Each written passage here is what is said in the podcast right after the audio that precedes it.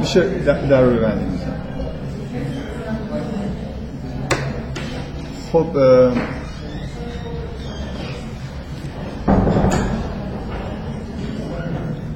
جلسه اول بعد از این مدت تعطیلات مجموعه جلسات روانکاوی و فرهنگ. این جلسه 77 همه من چون یه تعداد چهره جدید می‌بینم فکر می‌کنم که شاید بعضیا ندونن که توی جلساتی دارن شرکت می‌کنن که 76 جلسه قبلش مطلب گفته شده. برای همین دارم این تذکر میدم جلسه 77 پرسیدم گفتم فقط به میلینگ لیست روانکاوی و فرهنگ ایمیل زده شده. بنابراین طبعا همه شما می‌دونید که باید اینجوری باشه که بدونید ماجرا چیه. اهمیت این حرفی که من دارم می‌زنم از این نظره که تئوری ها رو خب دیگه طبعا قرار نیست اینجا تکرار بکنیم. فرض می‌کنیم که شما مباحث تئوری که جلسات قبل رو بلدید که شاید کمتر از نصف تعداد جلسات باشه چون بیشترش حالت کاربردی داشته. و خوشبختانه فکر می‌کنم حداقل یونگ همه جلسات تئوریکش پیاده سازی شده توی اون سایت خورشید هست. فروید رو نمی‌دونم. بعضیاش انگار شده بعضیاش نشده. به حال مراجعه کردم به بخش تئوری از این نظر راحت این جلسات الان من پرسیدم گفتن حدود نه ماهی که تعطیل شده و قرار بود که من یه مدت جلسات تعطیل باشه و مجددا شروع بکنیم. احتمالا یا با بحث کردن در مورد لکان یا ادامه دادن جلسات با موضوعات جدید.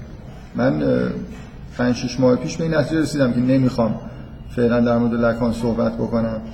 بعدم همینطوری موند این جلسات تا مثلا سه ماه پیش قرار شد که بعد از عید فکر می‌کنم شروع کنیم همچین تصمیم گرفتیم. و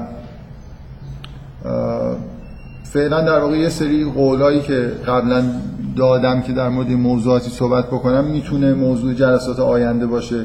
فعلا هم که در مورد سینمای های فرهادی قراره که یه سری جلسات داشته باشیم که من الان میگم این شأن نزول سینمای های فرهادی چیه؟ من علاقه, علاقه نداشتم و موضوع رو من در واقع تعیین نکردم که.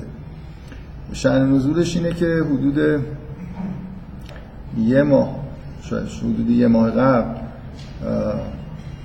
24 فروردین اگه اشتباه نکنم قرار شد که من یه دو جلسه توی یه کلاس درسی توی دانشکده سینما تئاتر به دعوت خانم دکتر شکیب برم نقد یونگی بگم.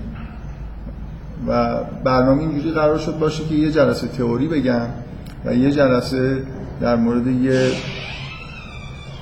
فیلم یا انیمیشن چیزی صحبت بکنم. بعد رفتم اونجا برای اینکه هیجان انگیز باشه طبق معمول عادت خودم که تو این جلسات هم همینجوری بوده انتخاب فیلم رو گذاشتم به عهده دانشجو یعنی بحث های تئوریکی تموم شد آخر جلسه گفتم که حالا هر فیلم انیمیشن هر چیزی که دوست داری بگید. همه گفتن جدایی نادر است. تازه رفته بودن دیده بودن مثلا فیلم روز بود و یه تعداد خیلی زیادی میل داشتن که در مورد این فیلم صحبت من اولش اشتباه کردم گفتم باشه. بعد قبل از اینکه جلسه تموم بشه خوشبختانه یادم افتاد که فیلم رو پرده است و من چیزیشو ندارم فایلی ندارم که تو خونه بشینم نگاه کنم. و خب خیلی برام سخت میشه که مثلا بخوام فیلم رو بازبینی بکنم. یه باید برم سینما مثلا. نمیشه یادداشت برداشت به هر یه ماشین اینو گفتم گفتن پس درباره ادی یعنی از فرهادی بودنش کوتاه نیومدن. یکی رفتن عقب‌تر گفتم درباره ادی بحث و من اینجا یه صحبتی بالاخره کردم. مجبور شدم برای اون بحثی که اونجا قرار بود انجام بدم فیلم های آقای فرهادی رو ببینم. بعضی رو دیده بودم بعضی رو ندیده بودم. و نتیجهش این شد که خب یه جلسه برای بحث کردن در مورد کارهای فرهادی حتی درباره الی کافی نبود. مخصوصا اینکه یه مقدار تئوری مونده بود. مجبور شدم اول جلسه خود تئوری هم باز بگم. شأن نزول این جلسات اینه. یه کاری کردم نتونستم چیزش پرزنتش بکنم به دلیل کم بوده وقت. خیلی مختصر و مفید. اونجا یه نیم ساعت سروبی در واقع در مورد کارهای آقای فرهادی و درباره الی صحبت کردم و نتیجهش این شد که اولین موضوعی که الان تو ذهنم بود برای خودم هم لازم بود که بالاخره این کاری که کردم و به سرانجامی برسونم این بود که در مورد کارهای فرهادی یه سری جلسات بذارم. قرارم بود که این جلسات شروع بشه. نتیجهش این شد که جلسات با این موضوع دارن شروع میشه. که زودتر آدم وقتی یه به یه چیزی فکر می‌کنه و کار می‌کنه من خودم عجله دارم که زودتر بگم از ش... از شر از دستش خلاص بشه. که دیگه به این موضوع تو ذهنم نباشه. آدم وقتی یه چیزی رو آماده کرده نصفشو میگه نصفشو نمیگه به همچین مشکلی پیش میاد. این خلاف عادت منه که در مورد مثلا فرض کنید یه فیلم ایرانی اونم یه فیلم روز صحبت بکنم. ولی همیشه این تو این جلسات بوده که موضوع رو دانشجوها تعیین می‌کردن. من خودم سعی می‌کردم که دخالت زیادی نکنم. فکر می‌کنم از اول این جلسات تا الان واقعا یه فیلم بود که من دوست داشتم در موردش صحبت بکنم. متقاضیم نداشتم من هم از کسی سوال نکردم. من فقط رنگ انار بود. بقیهش دیگه همینطوری یا رندوم توی کلاس یه نفر یه چیزی معرفی کرد یا من همینجوری رندوم مثلا یه فیلمی دیدم به نظرم اومد که جالبه در موردش صحبت بکنم بدون اینکه زمینه قبلی داشته باشم. که اون فیلم بد رانل فکر می‌کنم دقیقا اینجوری بود. یعنی تو همون هفته تصادفا دیدمش دانلودش کردم. چون این فیلمی بود که خیلی وقت قبل دیده بودم برام جالب بود. به نظر اومد خیلی مایه های روانکاوانه داره برای بحث کردن آوردم توی کلاس در موردش بحث کردم. برای موضوع این جلسات توسط دانشجویان دانشکده سینما تئاتر تعیین شده و بازم می‌خوام بگم که جزء همون روال طبیعیه که من پیشنهاد دهنده موضوع نیستم. این روال اینجوری به وجود اومده که من سعی خودم رو می‌کنم بگم که هر چیزی قابل نقد روانکاوانه است. اینجوری نیست که مثلا بعضی فیلم ها رو بشه در موردشون صحبت کرد بعضی ها رو نشه آقای فرهادی شهرت پیدا کرده به اینکه سینماش مثلا سینمای اجتماعیه. بنابراین خب خوبه. حالا ببینیم در مورد فیلمایی که ادعا میشه که فیلم های اجتماعی هستن. اگه بخوایم نقد روانکاوانه بکنیم به چه نتایجی می‌رسیم؟ خب این مقدمه که حالا فعلا جلسات قرار ادامه پیدا بکنه. این اولین موضوع تصور من اینه که حالا با توجه به اینکه دیگه وقت به اندازه کافی دارم و احساس کم بوده وقت نمی کنم احتمالا این جلسه یه جنبندی از کل مباحث گذشته که یه جوری مربوط به نقد سینما با استفاده از ابزار روانکاوی می‌شد میگم. بعد فیلم ها رو دادم به آقای رضایی. فکر می‌کنم خب یه راه طبیعیش اینه که آپلود بشه. و حالا میشه روی مثلا وقتی فشرده بشه لاغت چهار تا فیلم سینمایی رو به راحتی روی دیویدی میشه زد. مثلا دست بچه ها باشه کسایی که می‌خوان کپی کنن. اگه حوصله دانلود کردن حجم زیادی از دیتا رو ندارن این کارم میشه انجام. من جلسه آینده بنابراین فرضم اینه که شما این فیلم ها رو دیدید. و فکر می‌کنم هر جلسه در مورد یه فیلم صحبت بکنیم. بنابراین طول این جلسات احتمالا حداقل 6 جلسه میشه. اگه در مورد هر 5 تا فیلم ایشون صحبت بکنیم من ایشون سه تا فیلم دیگه هم فیلمنامه فیلمنامه نوشتن یا همکاری کردن که به نظر من دیدن اونا هم می‌تونه کمک بکنه. ولی در مورد اونا جلسات مستقلی نمی‌خوام بذارم. یعنی برنامه کلاس اینه که در مورد تک تک فیلم ها به ترتیب صحبت کنیم بریم جلو. بنابراین از الان دارم میگم که موضوع جلسه آینده فیلم اول ایشون رقص در قبار بنابراین اگه مثلا می‌خواید به فیلم ها رو نگاه کنید اولویت اینه که اگه ندیدید رقص در قبار رو حتما برای جلسه آینده دیده باشید. من شخصا برای مهمه که کسایی که میان تو جلسه میشینن فیلم رو دیده باشن یه خود مشارکت بکنن توی بحث کردن در مورد موضوع. متکلم وحده نباشن حالا جلو که رفتیم هم تو همین جلسه میگم که مهم مهمه که به هر حال یه مقدار مشارکت صورت بگیره. وگرنه من خودم یه تئوری میبافم و شواهد خوبی هم براش میارم و ممکنه بدون اینکه مخالفتی هم بشه به راحتی کارو تموم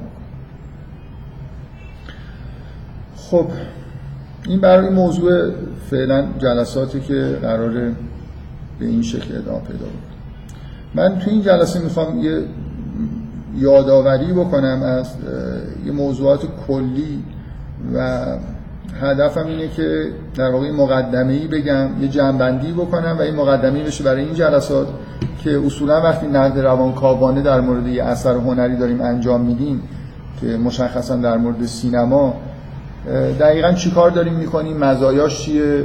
مثلا در کنار نقدهای نوع دیگه ای که ممکنه وجود داشته باشه چه ویژگی هایی داره؟ می‌خوام این مقدمات کلی بگم و یه مقدار چون فکر می‌کنم ممکنه بعد از این مدت تعطیلات کسانی باشن همینجوری که حد زده میشه که همه جلسات قبل رو به خوبی گوش نکردن. من یه خلاصه ای از بعضی از نقدایی که تو جلسات گذشته بوده میگم اینجا به مناسبت هایی که پیش میاد. که اگه یه مثلا موردش گوش نکردید براتون جالبه می‌تونید برید اون فایل های مشخصی که مربوط به موضوع خاصه رو مجددا گوش بدید یا برای اولین بار گوش بدید. خب می‌خوام یه مقدمه کوتاه بگم که اصلا وقتی که حرف از نقد یه اثر هنری یا درک اثر هنری می‌زنیم معنیش چیه؟ و کم کم برسم به اینجا که نقد روانکاوانه در واقع چطوری میشه در واقع ازش استفاده کرد برای درک آثار هنری شما وقتی که یه اثر هنری رو نقد می‌کنید یه نفری به طور کلی معنیش این میشه که اثر هنری با یه مدیومی حالا هر چی که هست یه جوری یه چیزی بیان شده و کسی که داره نقد می‌کنه و درک می‌کنه در موردش حرف می‌زنه انگار داره یه چیزی رو ترجمه می‌کنه به زبان روزمره که بیشتر در دسترس مردم قرار بگیره. بالاخره اگه بخوام یه حرفای کلی بزنیم که درک مثلا فرض کنید آثار هنری چیه و معیار یه نقد خوب چیه کی می‌تونم بگم این اثر هنری رو خوب درک کردم؟ کی می‌تونم مقایسه بکنم بگم این نقد از نقد دیگه بهتره؟ اینا چیزاییه که سعی می‌کنم مختصر بهش اشاره بکنم و بریم به سمت اینکه چرا نقد روانکاوانه نقد خوبیه مخصوصا در مورد سینما. و من اگه هم تعریف خیلی کلی از نقد و قبول یا درک اثر هنری رو قبول بکنیم سوالای طبیعی اینه که معیار نقد خوب چیه؟ چجوری میشه نقدا رو درجه بندی کرد از نظر خوب بودن؟ بگیم یکی از یکی نقد قوی تریه ممکنه یه نفر تو همین هم حتی مشکل داشته باشه به نظرش بیاد که هر کسی هر نقدی هرچی به نظرش برسه همون از این حرفای سوپر پست مدرن بعضیا می‌زنن که مثلا هر معنایی معنا بیننده خواننده اثر هنری مثلا هر معنایی رو که درک کرد همونه دیگه. اون معنای مثلا فرض کنید اثر نزد این فرده. و ما می جزایر دور از همی هستیم که با هم نمی‌تونیم ارتباط برقرار کنیم. پس هر کسی درک خودش رو داره و انگار این درک ها خیلی هم قابل درجه بندی نیست. میگم سوپر پست مدرن چون پست مدرن ها واقعا اکثرشون در این حد حرفا این شکلی نمی‌زنن. به هر حال به معیارایی برای خوب بودن نقد قائل هست بعد اینکه حالا بالاخره باید بفهمیم که وقتی داریم نقد می‌کنیم دنبال چه اهدافی هستیم. من مخصوصا در مورد نقد روانکاوانی خود فراتر از اون چیزی که معمولا توی نقد آثار هنری هست می‌خوام یه هدفهایی رو امروز در موردش صحبت بکنم که قبلا بهشون جست و گریخته اشاره کردم. و مثلا خوبه که به این سوال جواب بدیم که اصلا با چه چه فایده ای داره مثلا نقد کردن؟ آیا هدفمون اینه که تعداد آدمایی که با اثر هنری ارتباط برقرار می‌کنن رو بیشتر بکنیم؟ مثلا یه اثر هنری قامزه مردم نمی‌فهمن خوب یا سوء تفاهمایی در موردش وجود داره. مثلا رسالت یه منتقد اینه که اثر هنری رو طوری شرح بده که سوء تفاهم‌ها برطرف بشه. تعداد آدمای بیشتری بتونن اثر هنری رو بشناسن. قطعا اگه بشه این کارو کرد خب کار خوبیه. این می‌تونه رسالت منتقد باشه. ولی فقط همینه. نقد روانکاوانه مقدار فراتر از این حرفا ادعا داره که می‌تونه کار انجام بده و فایده داشته باشه. یه نکته به نظر من مهم اینه که شما اگه یه تئوری بخواید درست بکنید که درک اثر هنری چیه بالاخره درک اثر هنری درک یه فعالیت که انسان انجام داده. اثر هنری رو یه انسانی تولید کرده و درک اثر هنری هم میشه درک یه فعالیت انسانی. بنابراین به نوعی باید اگه تئوری در مورد درک آثار هنری می‌خواید درست بکنی یه جوری با درک فعالیت های انسانی توی وضعیت های دیگه هم ارتباط خوبی پیدا بکنه یعنی من نمی‌خوام بگم که لزوما معنای درک هنری باید یه چیزی باشه مشابه مثلا درک اعمال روزمره انسان. ولی واضحه که اگه من یه معنایی به درک هنری بدم درک اثر هنری که شباهت زیادی داشته باشه به مفهوم درک مثلا حتی اعمال روزمره که انسان انجام میده این یه حسن تئوری ما حساب میشه. یعنی اگه من بیام یه خط بکشم دقیقا نکته اینه دیگه شما چجوری می‌خواید یه خط بکشید کار هنری کردن و با مثلا فعالیت روزمره اصلا دیگه جدا کنید. حالا اگه من یه تئوری داشته باشم که درک اثر هنری اونایی که این ور خط میفتن اصلا یه چیز کاملا متفاوتیه. و درک مثلا اعمال روزمره چیز دیگه ایه. اینجا این مشکل اینه که خلاصه اینجا مرز چیه؟ اگه من نتونم ارتباط خوبی بین این دو نوع درک ایجاد بکنم تئوری می اشکالی داره. و این مثال خیلی واضح اینه که مثلا ما وقتی که نفر حرف می‌زنه چه وقتی میگیم که حرفش رو درک کردیم؟ همینطور روزمره که داریم صحبت می‌کنیم.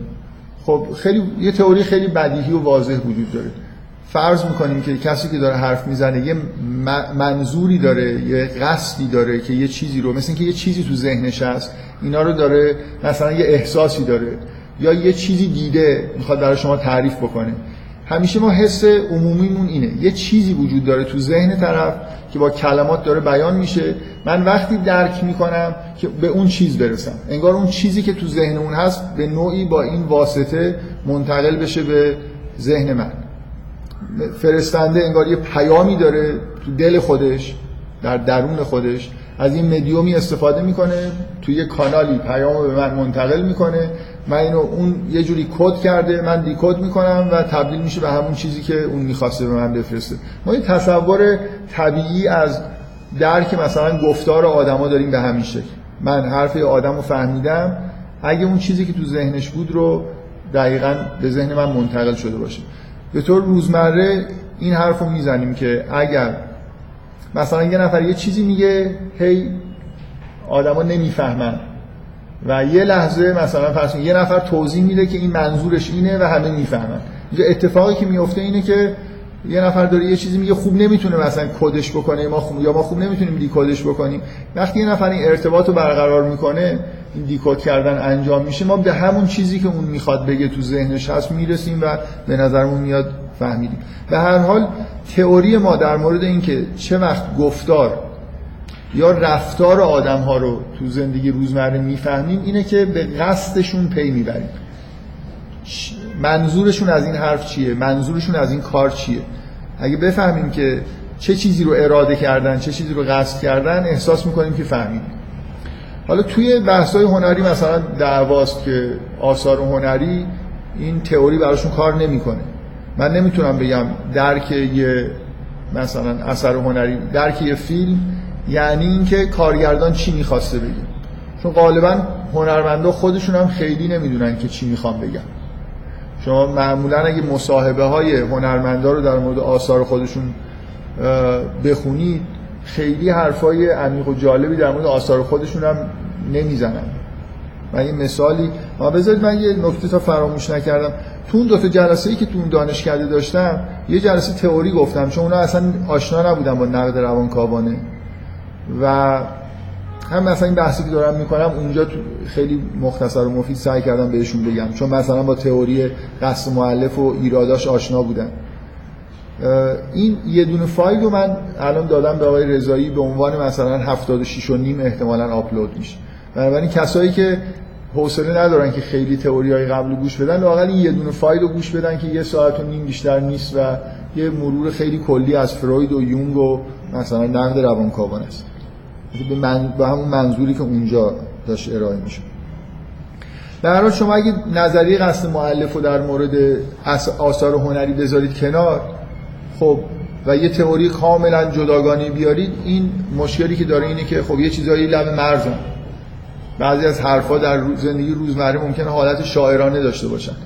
حالا من به میزان اینکه سی درصد شاعرانه است 70 درصد معمولیه کدوم تئوری رو خلاصه باید در موردش استفاده بکنم؟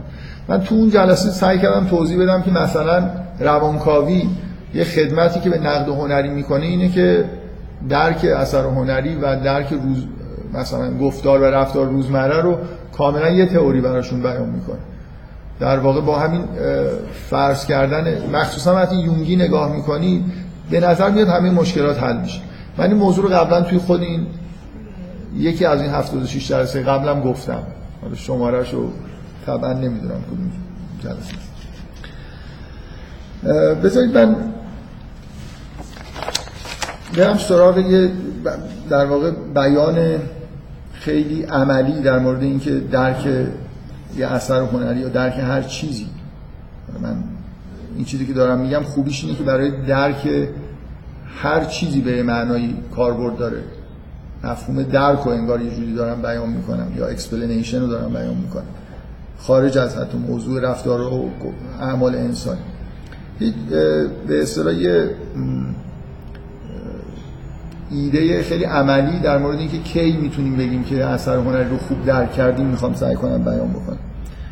ما همونطوری که توی ساینس و خیلی جای دیگه توی انواع علومی که داریم الان اون شیوه غالبی که عملا به کار برده میشه ولو اینکه حالا ممکن نظر تئوری همه بهش اعتقاد نداشته باشن این این مدله که من وقتی که می‌خوام در واقع یه تئوری بسازم و با تئوری های رقیب مقایسهش بکنم ببینم که بهتر کار می‌کنه یا نه معمولا ایده کلی اینه. من یه تئوری و یه مدل ارائه دادم. مثلا فرض کنید یه تئوری فیزیکی. حالا یه سری فکت وجود داره. این فکت ها مثلا انواع آزمایش ها و مشاهداتی که ما در مورد واقعیت های فیزیکی داریم. و حرفمون اینه که تئوری که حجم بیشتر از این فاکتور رو بشه باش توجیه کرد آزمایش های بیشتری رو بشه جوابش رو در واقع محاسبه کرد اون تئوری تئوری بهتری لزومی نداره همه فاکتور هم بتونیم توجیه بکنیم. کاملا این نوع برخورد یه رقابتیه. ممکنه یه تئوری مشکلاتی داشته باشه. ما معمولا در مورد یه تئوری چیزی که بهش اهمیت میدیم اینه که خود این تئوری و مدلی که داریم در موردش صحبت می‌کنیم سازگاری درونی داشته باشه و بعد بیشترین مقدار فکت‌ها رو نسبت به های دیگه توجیه کنیم. عینا همین حرف رو به نظر من میشه به طور نظر عملی در مورد آثار هنری هم زد. مثلا من دارم یه داستان یا فیلم رو نقد می‌کنم و دارم مثلا در موردش به یه معنایی دارم یه تئوری میگم. می‌خوام بگم که این فیلم در مورد چیه؟ چه چیزی داره توش بیان میشه؟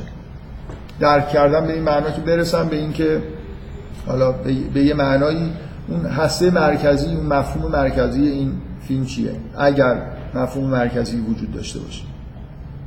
تئوری من می‌تونه این باشه که این اثر هنری دارای مرکز مثلا یه هسته مرکزی نیست. چهار تا هسته مرکزی داره. کلاژ مثلا. خب اینم یه تئوری فرق نمی‌کنه. لزومی نداره من تو تئوری مقید باشم که مثلا بگم یه احساس مرکزی که به همه چیز داره به طور مشخص نظم میده وجود داره. ممکنه بگم که مثلا این یه اثر کلاژ مانند یا یه مثلا کار اپیزودیکه و هر قسمتش هم یه چیز جدا داره. این, یه تئوری فرق نمی‌کنه. خب حالا هر تئوری که بیشتر فکت ها رو توجیه بکنه فکت یعنی اینکه سوالای بیشتری در مورد اثر رو بتونه جواب بده. من بذارید قرار جلسه آینده رقص در غبار رو در موردش صحبت بکنیم. رقص در غبار داست اگه می‌تونم سوال کنم چند نفر الان دیدن؟ یک دو سه پنج پنج شیش نفر. خب بعد نیست خوبه. نسبت جلسات قبل خوبه. من معمولا وقتی سوال می‌کردم هیچکی ندیده بود. حالا امیدوارم تو جلسه آینده اکثریت دیده باشن فیلم. فیلم اگه چند سطر بخوام یه ظرف یه دقیقه خلاصش بکنم داستان یه جوانیه که عاشق دختری میشه باش ازدواج می‌کنه بعد به دلیل مخالفت خانوادهش مجبور میشه که همسرش رو طلاق بده.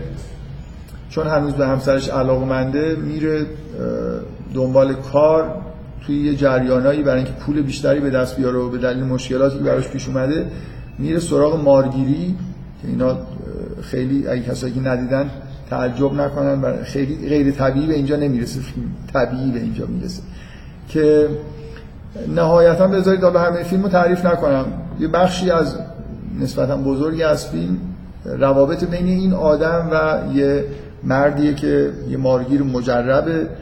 و نهایتا سانهی براش پیش میاد و برمیگرده و خلاصه در انتهای همه یا یه بخش خوبی از بدهی که به اون همسر سابقش داره و میل داره اداش بکنه رو بهش میده. فکر کنید داره این داستان رو تعریف کردم. داستان یه خورده اینجوری که من تعریف کردم عجیب و غریب. امیدوارم فیلم رو ببینید روند پیش رفتن اون درام یه طوری باشه که خیلی عجیب و غریب به نظرتون نرسه. هرچند هر کاری بکنیم بالاخره داستان عجیب و غریب. خب بیایید حالا من تئوری درست بکنیم بیایید فرض کنید یه نفر بیاد بگه که مثلا این نقد بنویسه و بگه که این فیلم یه فیلمیه درباره مارگیری و کارگردان مثلا در این فیلم داره فنون مارگیری رو به بیننده فیلم یاد میده من چجوری می‌تونم به این آدم بگم که تو هیچی از این فیلم نفهمیدی؟ این فیلم مثلا در مورد مارگیری نیست. حالا ممکنه توش یه ماری هم گرفته باشن و نشون داده باشن. خب من اینجوری بهش توضیح میدم. چند تا صحنه تو این فیلم هست که این تئوری تو توجیه می‌کنه که این باید مثلا این صحنه رو توجیه می‌کنه. چند درصد چند دقیقه تو این فیلم وجود داره که شما دارید اطلاعاتی در مورد مارگیری به دست میارید. مثلا بذارید من بهتون یاد بدم. این مارگیره تریاک دود می‌کنه کنار لانه مارها که به اصطلاح جوری اهلی بشن از سوراخشون در بیان. بعد یه چوب دو شاخه ای رو اینا اینا آموزش های مارگیری تو این فیلمه که شما می‌تونید تا نکته اساسی که یاد می‌گیرید اینه که ما رو نباید از دومش بگیرید از سرش باید بگیرید.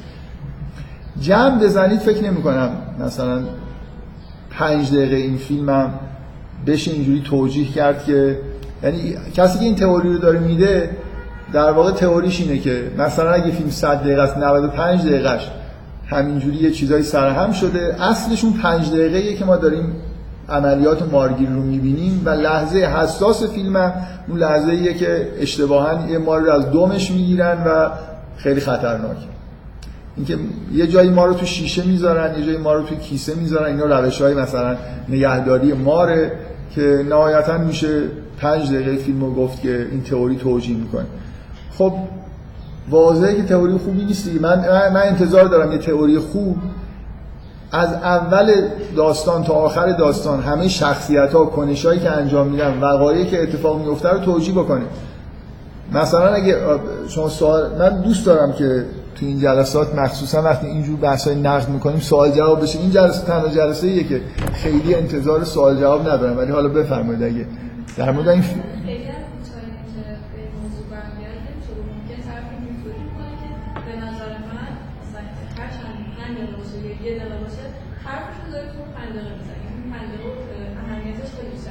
خب بله من این یه تئوریه. من که نمیگم نه رد کردن که نه. مقایسه داریم می‌کنیم. الان تئوری دیگه ای اگه باشه که ببین این تئوری به اینجا می‌رسه که پنج دقیقه اصلیه. 95 دقیقهش پرته مثلا مقدماتی که چیده شده داستان عاشقانه ای که برای کارگردان اون مهم نبوده. شخصیت ها میش بوده مهم نیست اون ماره مهمه مثلا و نحوه. خب این یه تئوریه که 5 دقیقه رو داره توجیه می‌کنه. مثل مثلا من ممکنه یه تئوری فیزیکی بدم. 10 تا آزمایش رو خیلی خوب توجیه کنیم. ولی تعداد آزمایش هایی که وجود داره برای توجیه کردن مثلا هزار تاست. خب تئوری خوبی نیست اگه بقیه رو نمیشه باش توجیه کرد. چرا فیلم اونجوری پایانش اون شکلیه؟ ش... مثلا شخصیت های متعددی که تو این فیلم ظاهر میشن اینا کارکردشون چیه؟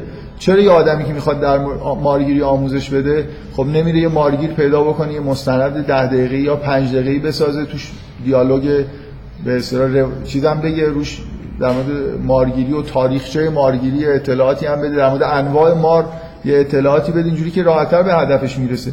تئوری ضعیفیه. رد کردن نیست. تئوری تئوری خیلی ضعیفیه. یعنی بلافاصله اگه شما یه نفر دیگه بیاد یه نقد دیگه ای بنویسه که به نظرتون بیاد که حجم بیشتری از این داستان و فیلم باش توجیه میشه اینو نمیپذیرید میرید سراغ همیشه این مسئله هست که ممکنه یه کارگردان در حالی که داره یه فیلمی رو می‌سازه و یه اهداف خداگاه. و طبعا یه اهداف ناخداگاهی داره این اثر هنری رو پیش می‌بره. ممکنه سفارش گرفته باشه در مورد مارگیری هم چیزی مثلا بگه چه اشکالی داره. شما الان فیلم شهر زیبا رو اگه ببینید قطعا کارگردان دوست داره در مورد حکم قصاص و اینا یه حرفی توی فیلم بزنه. به عنوان یه پدیده مثلا غذایی توی ایران. و می‌بینید که یه تایمی از فیلم رو اختصاص میده به اینکه مثلا یه قاضی در مورد اینکه چرا دیه مرد دو برابر دیه زنه یه حرفی بزنه. این به هر حال داره به این اشاره میشه. درام رو پیش نمی‌بره. لزوما یعنی اون دیالوگ شما اگه حذف بکنید درام سر جای خودش.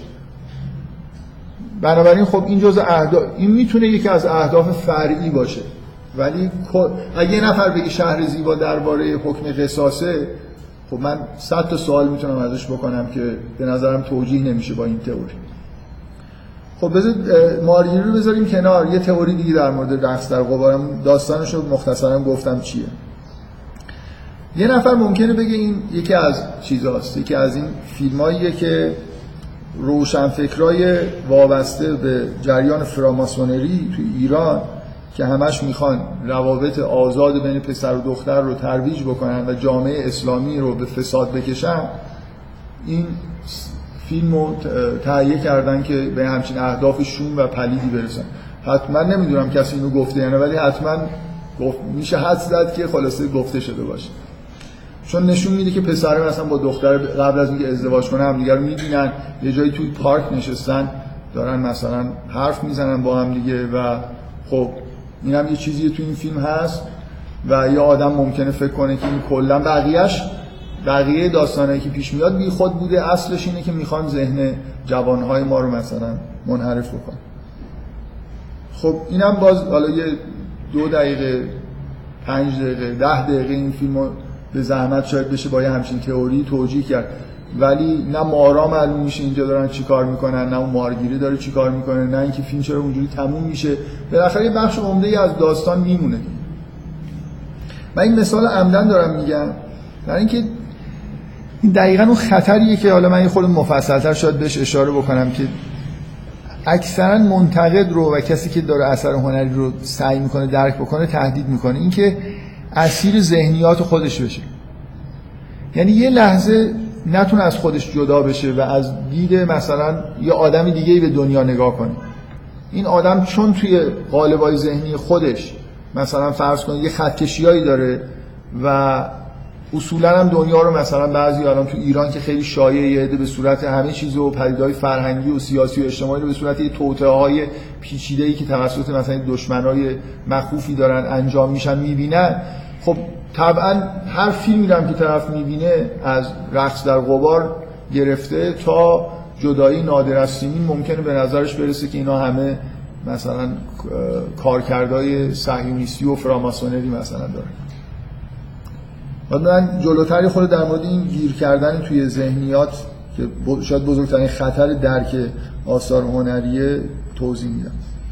باز یه نقد دیگه ای که می‌تونه یه نفر در مورد این فیلم داشته باشه اینه که فیلم مشکلات مربوط به فقر مثلا مردم توی جامعه ایران رو داره نشون میده که چه آسیبای اجتماعی به بار میاره. باز یه خورده این دقایق بیشتری رو میشه اینجوری توجیه کرد. بالاخره فیلم توی مشکل مالی توی فیلم وجود داره. فیلم توی مناطق محروم مثلا شهر داره میگذره. میشه گفت که برای فیلمساز گاهی واقعا این اتفاق میفته ممکنه یه هنرمندی یه اثر هنری رو بسازه و قصد اصلیش این باشه که اون لوکیشن ها رو اصلا نشون بده. می‌خواد یه چیزی رو می‌خواد ب... می‌خواد دوربینش رو ببره مثلا جنوب شهر تهران. واقعا داستان سرهم کرده و هدف اصلیش اینه که فقط شما وضعیت مردم تو جنوب شهر ببینید. بله. در مورد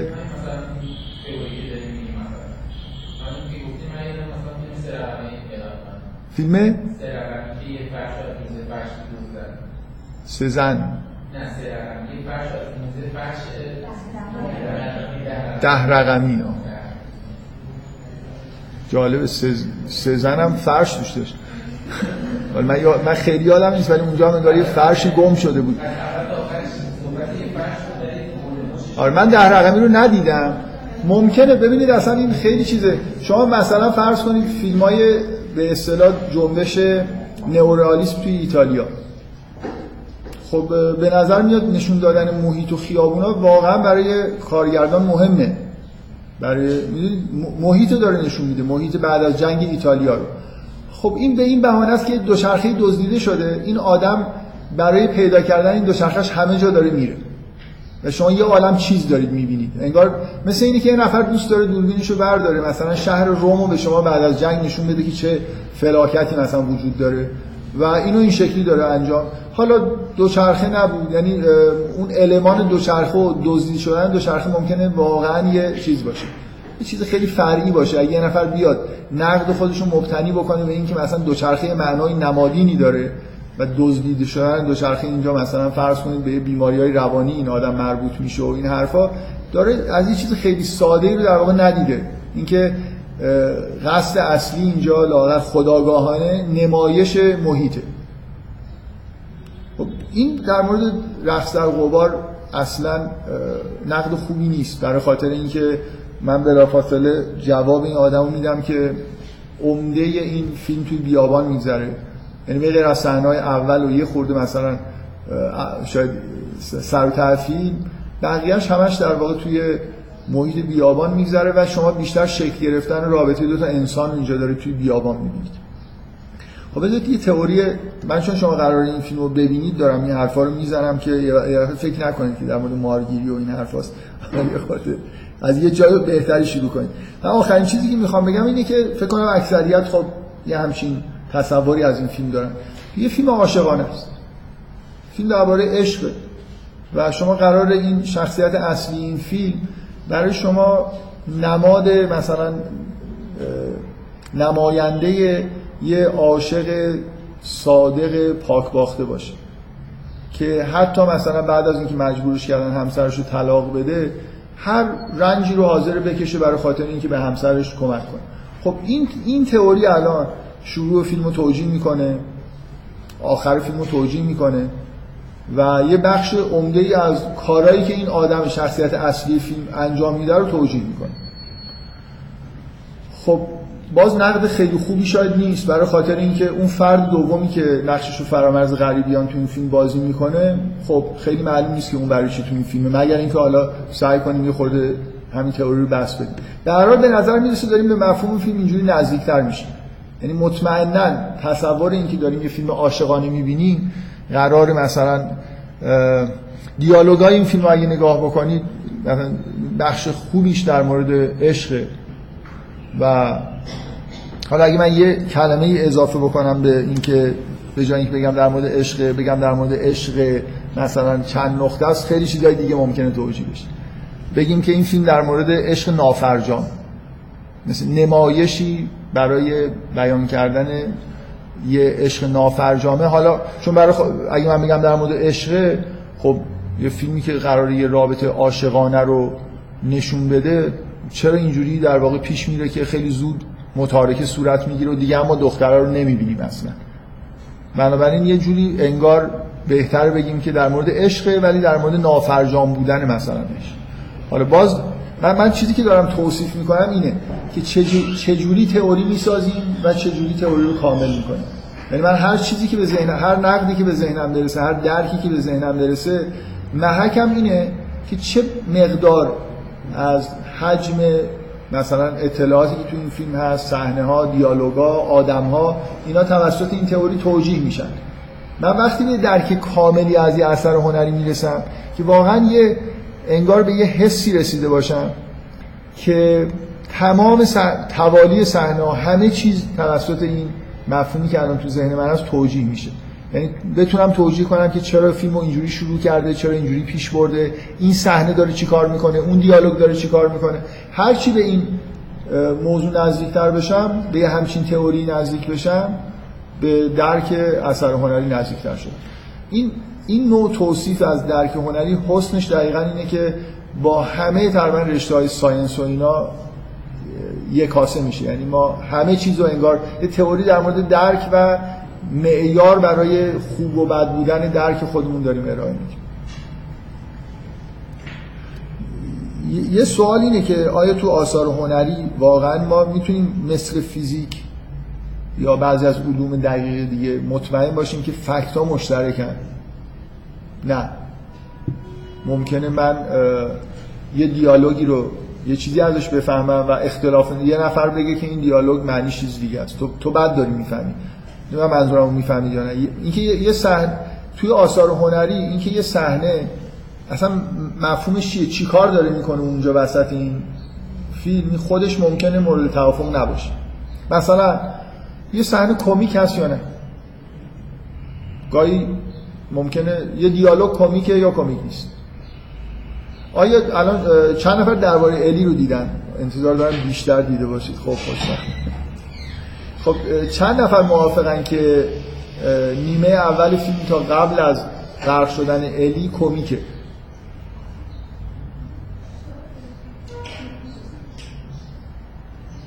خب می‌دونید مثلا فکرم خارج از ایران تعداد کسایی که این احساسو داشتن خیلی بیشتر از داخل ایران بوده. یعنی منتقدین خارجی تصورشون اینه که نیمه اول فیلم کمیک هستن. مثلا اون رقصایی که می‌کنن و به زنب کوبا و دیالوگاشون. من فکر کنم ما خیلی نمیخندیم. حالا یه دلیل شرایط ممکنه این باشه که بعد از انتخابات رفتیم فیلمو دیدیم خیلی حوصله خندیدن نداشتیم. ولی الان هم که من می‌بینم خیلی خندم نمی‌گیره. به نظرم میاد که همینجوری داره یه چیز روزمره رو نشون میده. حالا بعد خب آدما روزمره شوخی می‌کنن ممکنه حرفای خنده‌دار بزنن. حسم این نیست که دارم یه چیز کمدی می‌بینم. بیشتر در واقع ولی مفرحه. می‌تونم بگم به جای کمیک اگه بگم نیمه اول مفرحه قطعا همتون قبول می‌کنید که مفرحه. صحنه ها آفتابی هن. مثلا فقط مفرح بودن به دیالوگا و کنشا نیست. اصلا صحنه هم قشنگن همه چیز خوبه. قرار دو نفر عاشق هم دیگه بشن این خودش برای جور حس و فضای خوبی داره. نیمه دومش تراژیک. در این دو نیمه بودنش درسته. خب حالا من چجوری بفهمم که مثلا فلان صحنه که توی فلان فیلم فرانسوی هست که من میخندم آیا فرانسوی ها میخندن به این صحنه یا نه؟ ممکنه من بیخودی دارم میخندم. مثلا یه چیزه من یه بار این مثال رو یادم نیست به چه مناسبتی گفتم. میگن که اون اوایل تاریخ سینما که تازه دوربین فیلم برداری درست شده بود و فیلم ها اصولا فیلم های خیلی با تایم کوتاه بودن و هدف کاری که فیلم سازان می‌کردن این بود که دوربین یه جایی بکنن از یه چیزی فیلم بگیرن. از خروج کارگران از در کارخونه از وارد شدن یه قطار به ایستگاه. نکته مهمی بود که واضح در بیاد و همین که اصلا این چیز متحرکی رو مردم دارن می‌بینن جذاب بود به اندازه کافی. یه خورده که گذشت چیزای عجیب و غریبی که مردم نمی‌تونستن ببینن روزمره نبود و فیلم می‌گرفتن. مثلا می‌رفتن از کشورهای دیگه از زندگیشون فیلم می‌گرفتن می آوردن و خیلی هم مردم خوششون میومد و یه ماجرای معروف اینه که از غذا خوردن چینیا یه نفر فیلم گرفته بود که با دو تا چوب غذا می‌خورن و موقعی که پخش کرده بود همه به شدت خندیده بودن و فکر می‌کردن که این یه جور مسخره بازیه. مثلا فیلمساز به این آدما گفته که اینجوری غذا بخورید که مثلا خنده دار باشه. در حالی که چینی‌ها داشتن غذا میخوردن هیچ چیز خنده داری هم نبود. اینکه یه چیزی کمیکی یا کمیک نیست ممکنه سوء تف... ممکنه این سوء تفاهم رو بشه رفع کرد ممکنه به راحتی نشه رفع کرد. یعنی ممکنه من می‌خوام بگم اختلاف فقط توی تئوریا نیست ممکنه فکت هم با هم دیگه تطبیق نکنه. بنابراین یه بحث اینه که سعی کنیم اگه توی فکت ها اختلافی وجود داره توی اثر هنری اینا رو از اول با هم دیگه توافقی روش داشته باشیم. دقیقا به همین دلیلی که یه مقدار درک اثر هنری به اون به اصطلاح چی میگن؟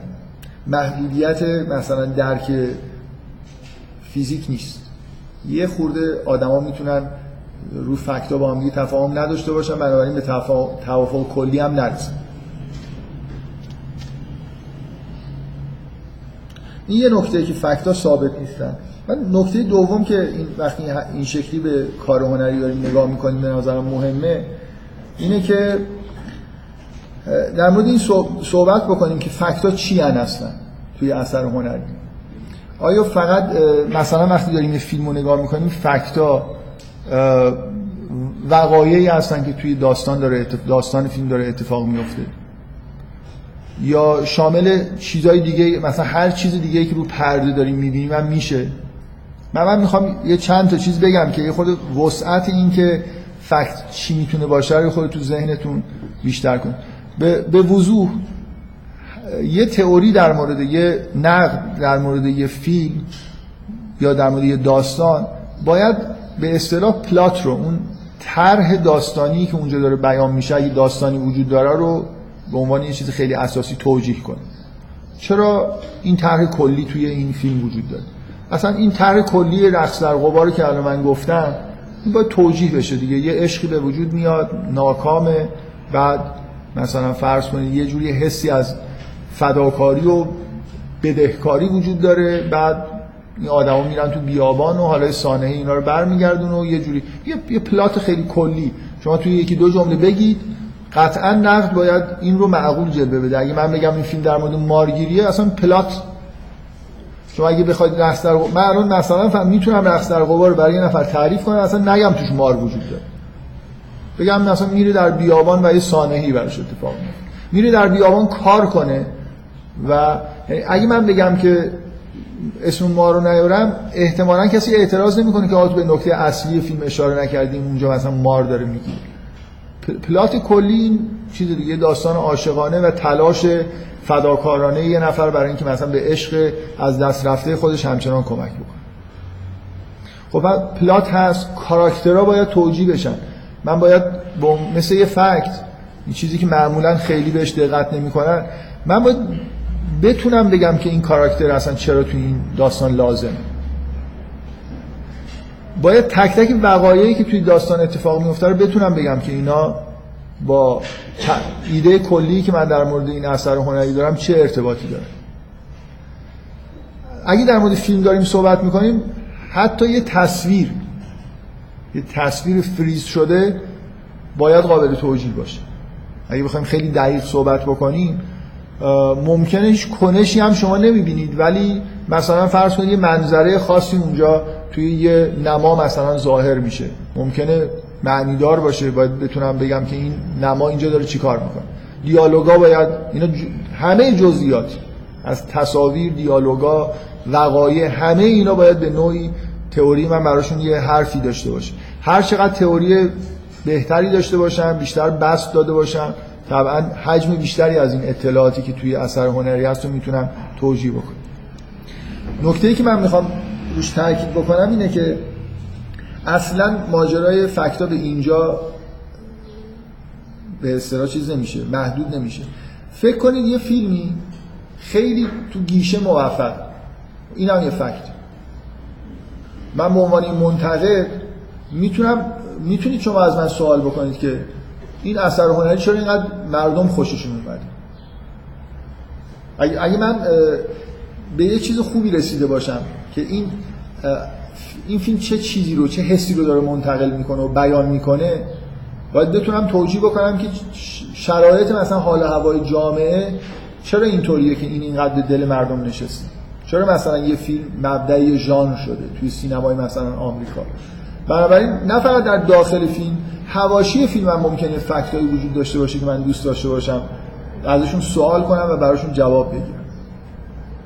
می‌تونم در مورد رابطه یه اثر هنری یه فیلم با فیلم های قبل و بعد اون کارگردان یا با فیلم های همزمانش که تو اون سال ساخته شدن سوال داشته باشم.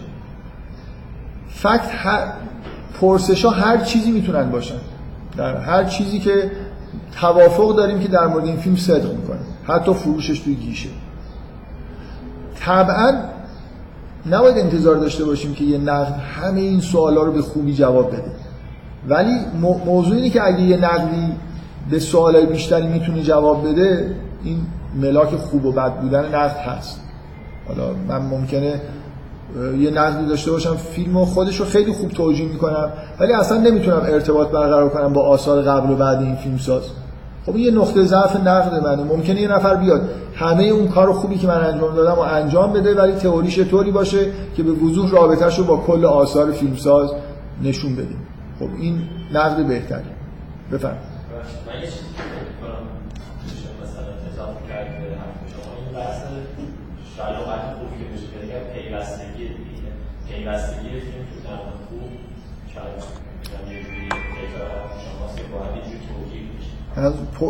پیوستگی ترجمه کوهرنس کوهرنس ترجمهش پیوسته نمیشه.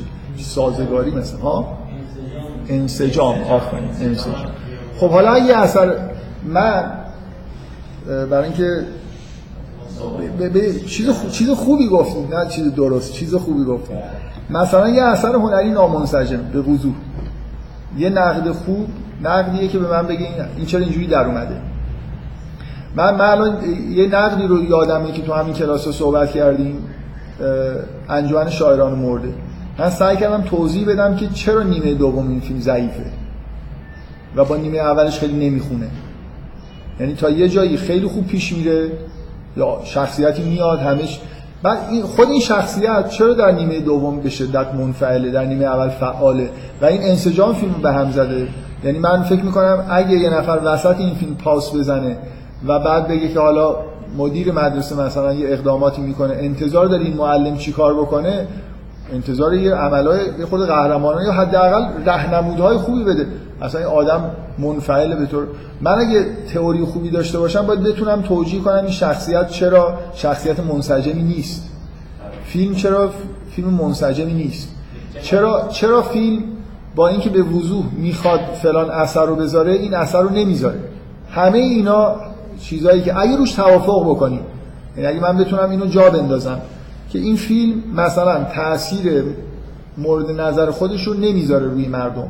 مردم چیز بدی دارن از این فیلم می‌فهمن. اون وقت اگه این به عنوان فکت تثبیت بشه من می‌تونم برم دنبال این که تو تئوری اینو توجیه بکنم. و اگه بکنم خب یه برتری به دست آوردم. که یه با توصیفایی که شما از نقد خوب بیارید نقد خوب می‌تونه من می‌تونم بگم نقد خوب می‌تونه نقد غلط هم باشه.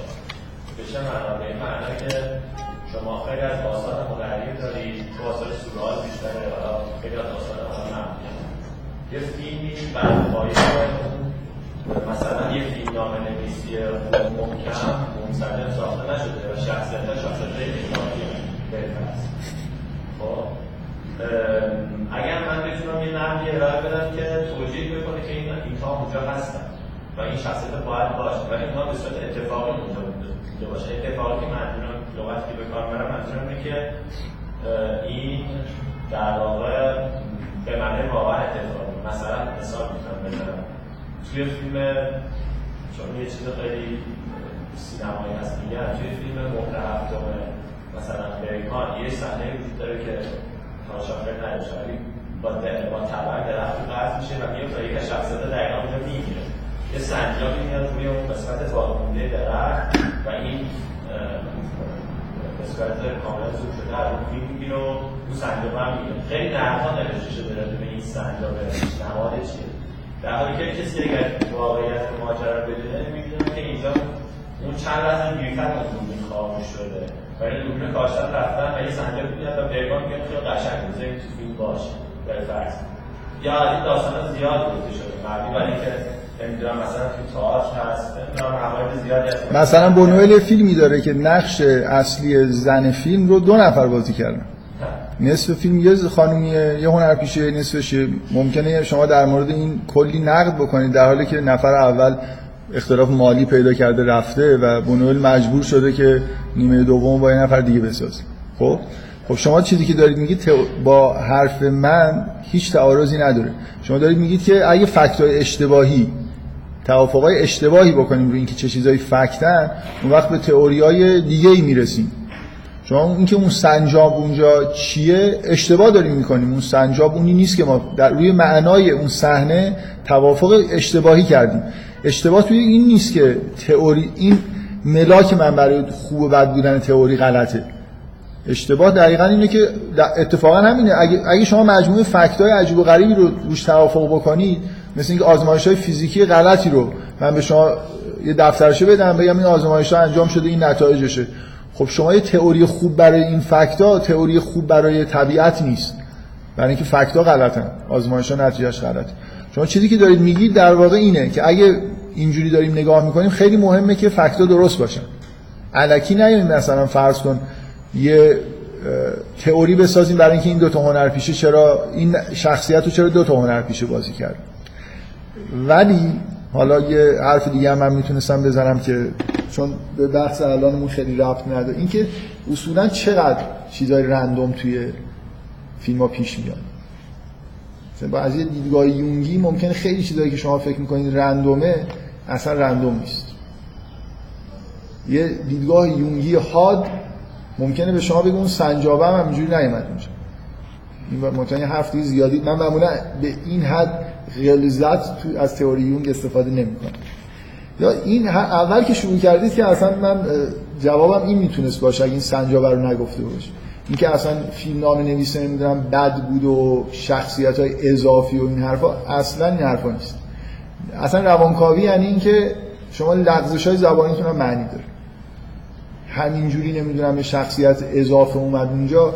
بالاخره ببینید سخت میشه به آدمی که دیدگاه روانکاوانه داره شما بگید که این یه چیز رندوم بی‌معنی معمولا روانکاوی اصلا اصولا حرفش اینه و شاید مبدع در واقع تئوری اینه که شما اون چیزایی که فکر می‌کنید که همینجوری تصادفا پیش اومد یه کاری کردید یه حرفی زدید تصادفی نیست. اینا به یه تصادفی به نظرتون می‌رسه چون توی لایه خداگاهتون توجیه براش ندید و اگه یه خورده برید اونورتر تو لایه ناخداگاه. اتفاقا اگه بعضی از این جلسات قبل رو گوش کرده باشید مثلا بحثایی که در مورد اون فیلم رونالد بد هست فیلم های فیلم ها فیلم های کاملا درجه دو خیلی خیلی ضعیف. نقدای روانکاوانه خیلی خوب براشون وجود داره و اصلا رندومی هم توش وجود نداره. یعنی طرف وقتی هیچی نمی‌دونه اتفاقا بیشتر به مخزن ناخودآگاه خودش ازش استفاده می‌کنه و این معانی خیلی جالبتری تولید میشه. من, من فکر می‌کنم نقد فیلم بد رونالد اینجا یکی از یعنی به یه معنای شاید یکی از با معناترین فیلم هایی که در موردش صحبت کردیم اون فیلمی بود که قطعا نه نویسنده نه کارگردان کسی نمی‌دونه که معانی اونجا وجود داره یعنی که زیادی فیلم همون حالت به اصطلاح چیز داره کنترل نشده بودن داره و به نظر میاد یه آدم چیز رندوم توش هست آره کوتاه لطفا که در این صورت اگه به اثر که اثر رو ایجاد کرده بشیم آیا نمی‌تونیم همین رو روی محتوا هم بگیم یعنی یه بحث ارتباطی هستش که اون کسی که اون که مواجه میشه با اثر من ناخودم انسان یعنی شما اینجوری شروع کردید که کسی که اثر رو خراب کنه انسان به روحیه‌اش ناخودآگاه قسمتی از ذاتش حقیقی و مثل طبیعت کارش. معتقد کنه انسان ولی اون هم اگر یه نقدی می‌کنه باجی اون لایه های ناخودآگاه خودش. لزوما پس نقد روانکاوی روانکاوانه یک دست یه دستگفت نابی به کنه اثر نیست. می‌تونه آمیخته بشه با خود های ناخودآگاه منطقه که اون قسمت هایی که به نظرش تو اثر ناخودآگاه اومده شاید قسمت هایی هستش که مثلا شده خودش ایرادش دقیقا همینجوریه دیگه. نقد ضعیف میشه. اگه من مثلا های ذهنی خودم و مثل مثلا توهم توطعه فراماسونری در ایران رو وارد هر نقدی بکنم خب؟ و دقیقا وقتی ضعیف میشه نمی‌تونه فاکتور رو توجیه بکنه. نکته اینه که من اگه آدم وسواسی باشم و همش های ذهنی این باشه که یا مثلا خودم یه آدم بیماری باشم مثلا ف... یه آدم بیماری که نسبت به مثلا یه پدیده هایی یه حساسیت های ویژه داره وقتی با اثر هنری مواجه میشم ناخداگاه ذهنم میره سراغ یه چیزایی رو وزن بیشتری بهش میدم اثر بیشتری روی من می‌ذاره تئوریای بر, بر اساس می‌سازم و این می‌تونه مورد نقادی قرار بگیره. این نوع نگاه کردن شامل این مشکلی که شما میگیدم میشه. یعنی بالاخره اون آدم شما رو اینطوری بگید یه بار اومدیم و یه بیماری که کارگردان داره درست اون بیماری رو یه منتقدم داره. و این منتقد بهترین فهم و از این اثر هنری می‌تونه پیدا بکنه و شما یه دفعه می‌بینید که همه چیز جور در میاد. با هم دیگه یه جوری مثلا مت شدن. مشکلات این با مشکلات بالاخره من اگه بتونم بیماری رو نداشته باشم ولی بیماری کارگردان رو تشخیص بدم یعنی حس مثلا معلف رو نسبت به بعضی از صحنه‌هایی که ویژه است و با عموم مردم فرق داره درک بکنن اون وقت می‌تونن به همون تئوری برسن بدون اینکه مریض باشن به هر حال تئوری رو نقض نمی‌کنه یه خود دقت بکنید که ما اصولا درک حتی explanation توی دانش رو هم همینجوری در, در موردش صحبت داریم می‌کنیم. یعنی نکته اولی که گفتید این بود که fact ها ممکنه fact های غلطی باشن. آره این همه جا همینطوریه. یعنی ما باید وسواس داشته باشیم که اول تک تک صحنه ها اصلا دیالوگا رو خوب داریم می‌فهمیم. ما وقتی یه فیلم خارجی نگاه می‌کنیم همیشه این مشکل وجود داره. من نمی‌دونم الان این چیزی که منو به خنده میندازه واقعا برای اون فرهنگم خنده دار هستیم و مجاز نیستم بگم خب چون من خندیدم بر اساسش می‌تونم حالا اینو به عنوان یه صحنه کمیک در نظر بگیرم و یه تئوری درست کنم برای درک. این مجاز هستم یا نیستمش اینجا خورده مشکل داره. مجاز هستم. اگه بتونم یه فرضایی بکنم و بالاخره یه تئوری بسازم. اگه یه نفر اومد من ثابت کرد که تو اشتباه می‌کنی و اصولا تو اون فرهنگ این صحنه کمیک نیست اگه همچین اثباتی وجود داشته باشه اون معنی داشته باشه خب من می‌تونم بگم که از این فکت اشتباه استفاده کردم. ولی همه اینا به نظر این حرفایی که الان من زدم قابل بحثه. من خودم خیلی با به راحتی نمیگم که همچین در مواردی ممکنه من توی فرهنگ دیگه یه چیزی رو کمدی می‌بینم و که تو فرهنگ اصلی که اثر هنری بهش تعلق داره کمیک نیست و ممکنه من با فرض کمیک بودنش بتونم درک بهتری از اثر هنری پیدا بکنم به دلایل. پیچیدهش نکنیم یه خود داره خوب بحث بکنیم ولی فکر کنم یه من احساسم این حرف خیلی ساده ای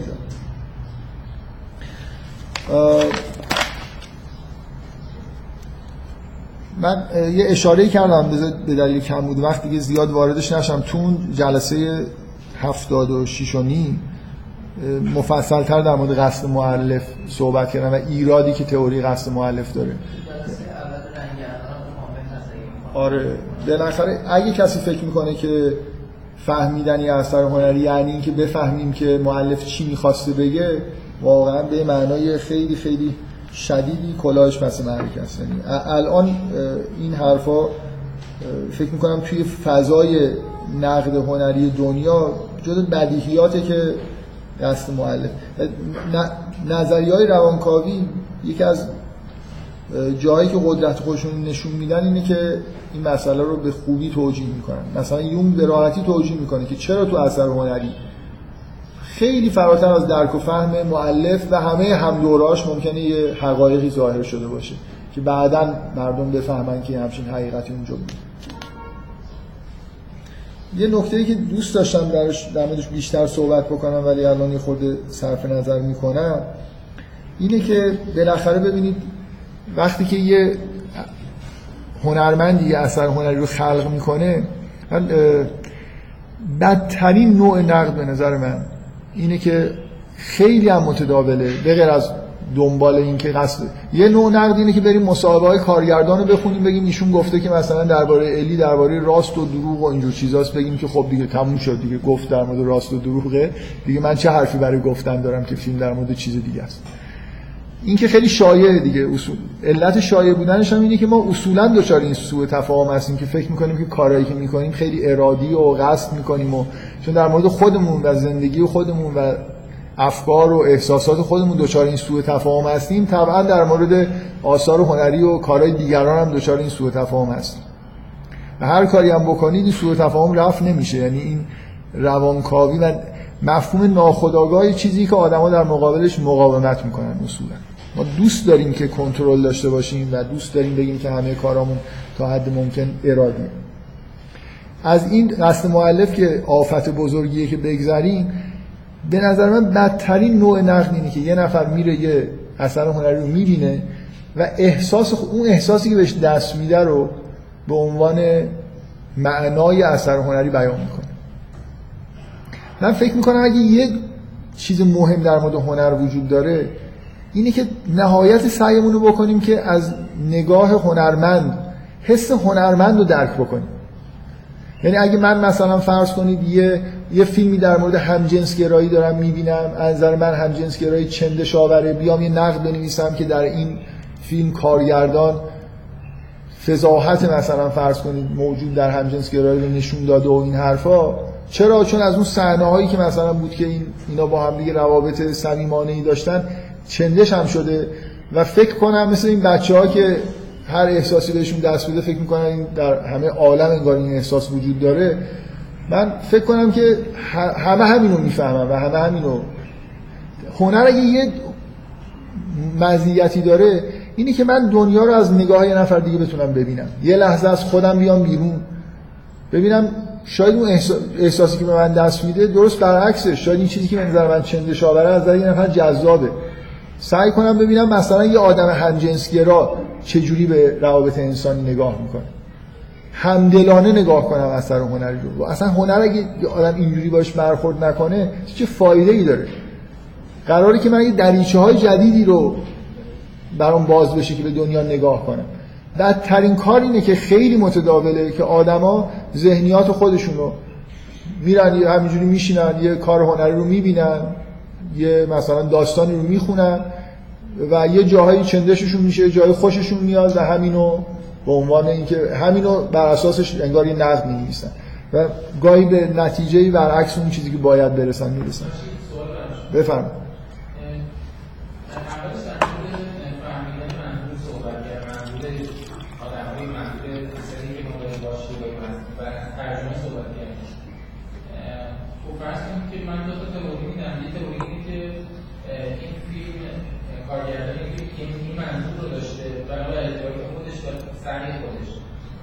فیلم نشون نشون میده که تونسته این منظور رو ارائه بکنه و خب هم کارگردان هم فیلم در این زمینه موفق بود یه فیلم دیگه هست کارگردان در ارائه این منظورش در این فیلم ناموفق بوده این فیلم نمی‌تونه چنان منظور رو ارائه بکنه و این قوی نبود خب این تئوری ضعیف هست به نظر شما تئوری ها چی من در یه مورد من در یه مورد به یه تئوری می‌رسم که منطبق با همون چیزی که کارگردان داره میگه.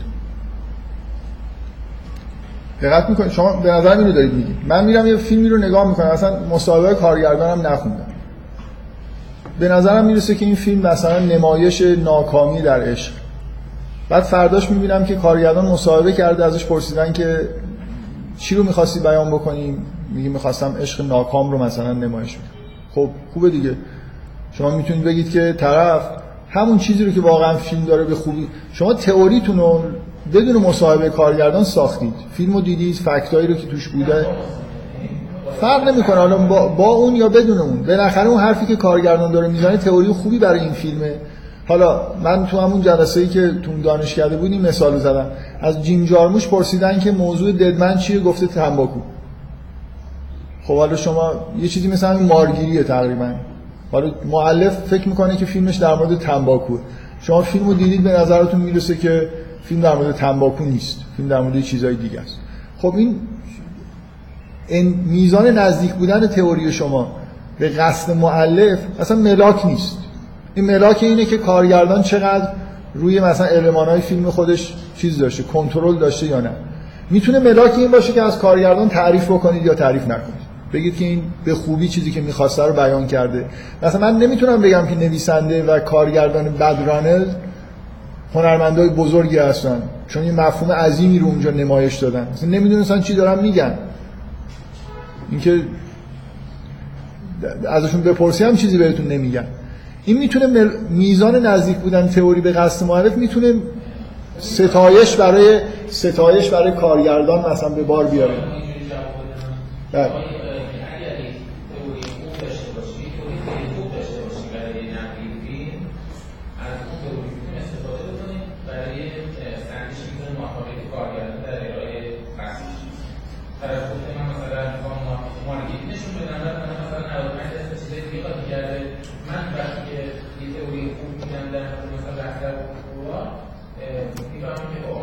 می‌تونم بگم کارگردان موفق نبوده منظوری که می‌خواسته نرسیده. ولی ممکنه فیلم توش معانی خیلی عمیقی به وجود اومده باشه. مثل همون فیلم رونالد بعد. آره. خب این این قضاوت من در مورد میزان موفقیت یا عدم موفقیت معلفه نه در مورد خود اثر هنری.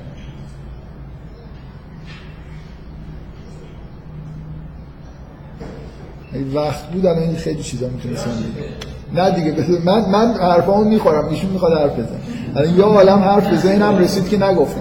نه بذارید من خیلی خب من یه در مورد نقد روانکاوانی چرا خیلی مهمه؟ نه توی این جلسات در همه جا. بقیه نمی‌دونن ما اینجا می‌دونیم که خیلی مهمه. این نقد روانکاوانه اهمیتش به اینه که شما برای ساختن تئوری در واقع احتیاج به این دارید. مثلا وقتی می‌خواید بگید که این کاراکترها چرا تو این قصه وارد شدن چرا فلان واقع اتفاق افتاد بالاخره می‌خواید بگید که انگار این اثر هنری چجوری از درون این مؤلف جوشید و بیرون اومد. اگه روانکاوی نداشته باشید باید یه تئوری یه جور یه بعدی در واقع یه چیزی مثل قصد مؤلف توی ذهنتون بیاد. یعنی بگید که انگار تو آگاهی این مؤلف چی گذشت که یه همچین اثری به وجود اومد. نقد روانکاوانه چون بیس در واقع تئوریکش روانکاویه به شما حداقل حالا اگه یونگی نگاه کنید میگه که سه تا لایه وجود داره توی خلق اثر حداقل. یه بخشی از المانهایی که وارد فیلم میشن نتیجه قصد مؤلفن. یه بخشیش مربوط به ناخودآگاه شخصی مؤلفن و یه بخشیش مربوط به یه ناخودآگاه جمعی عظیمی که هیچ کنترلی هم مؤلف روش نداشته. بنابراین لااقل من توی توجیه کردن اثر هنری سه تا لایه دارم که می‌تونم کنش و برهم کنش های این لایه ها رو توی تئوری خودم در واقع یه جوری وارد بکنم. توجیه بکنم که چرا یه واقعیت های عظیمی توی این اثر بیان شده که هیچ کدوم معاصرین این هنرمندم بهش واقف نبودن. می‌تونم توجیه بکنم که چرا با وجود اینکه همه زمین ها آماده بود که این مثلا اثر هنری به خوبی پیش بره و تموم بشه چه عامل مخربی در درون این مؤلف باعث شد که این پایان ضعیف شکل بگیره؟ چرا مؤلف سراغ یه پایان طبیعی تر مثلا برای فیلم خودش نرفته؟ چون یه مرضی مثلا تو قسمت ناخودآگاه شخصیش یه مشکلی وجود داره. چون در واقع روانکاوی اولین نکته خیلی خیلی مهمش اینه که یه پیچیدگی رو در واقع یه مدل پیچیده‌ای برای انسان و کنش و ذهن انسان پیشنهاد می‌کنه که المان‌های خیلی خیلی زیادی داره. مثلا مثل تئوری یونگ.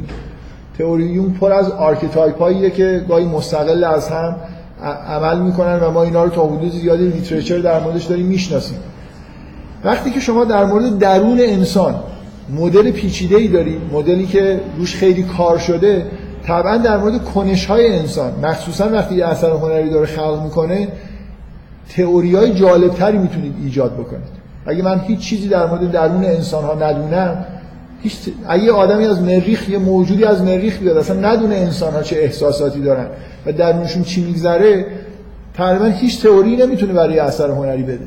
هرچی شما بیشتر وقوف داشته باشید به یه مدل واقعی برای مدلی که نزدیک شده باشه به واقعیت ذهن انسان و کنش انسان طبیعیه که بر مبنای این تئوری می‌تونید حرفای بهتری در مورد توجیه رفتارهای انسان معنی حرفا و مخصوصا معنی اثر هنری که ممکنه پدیده خیلی پیچیده‌ای باشه به لایه‌های خیلی عمیقی از روان در واقع مربوط شده باشه بدید. نکته اول اینه که اصولا روانکاوی در اختیار ما یه مجموعه بزرگی از امکانات جدید می‌ذاره. از لایه های مختلف، سطوح مختلف، علمان های مختلفی که توی روان هستن. علاوه بر اینکه مدل پیچیده است یه عالم فکت توی روانکاوی و روانشناسی مدرن وجود داره در مورد انسان. مثلا بیاید فکر کنید یه یه اثر هنری که یه هنرمند در دوران میانسالی در اثر بحران میانسالی ساخته.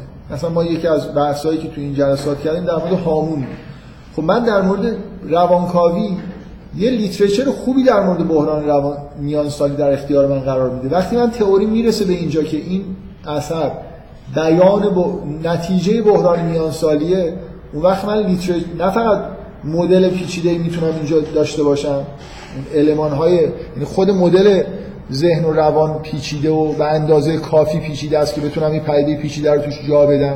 علاوه بر این literature دارم پشتش. من اگه مثلا فرض کنید یه احساسات عاشقانه پیچیده و عجیب و غریبی یه جایی ببینم. در مورد اینکه این احساسات چجوری و مشابهاش کجا دیده شدن literature دارم. می‌تونم مراجعه بکنم مثلا مطالعه بکنم. اینجا پدیده ای توی روان این مؤلف وجود داره یا نویسنده یا کارگردان یا حالا هر کسی که مؤلف حساب میشه که اینجا بالاخره من دارم با یه پدیده روانی که داره بیان میشه. مثلا فیلم رونالد بعد اگه من هیچی ندونم در مورد مثلا فرض کنید روابط interaction هایی که بین مثلا پسر و مادر تو موضوع عشق ممکنه اتفاق بیفته هیچی ندونم و نشنیده باشم و مطالعی هم نداشته باشم خب ممکنه اصلا نتونم تئوری خوبی برای اون فیلم بدم. بنابراین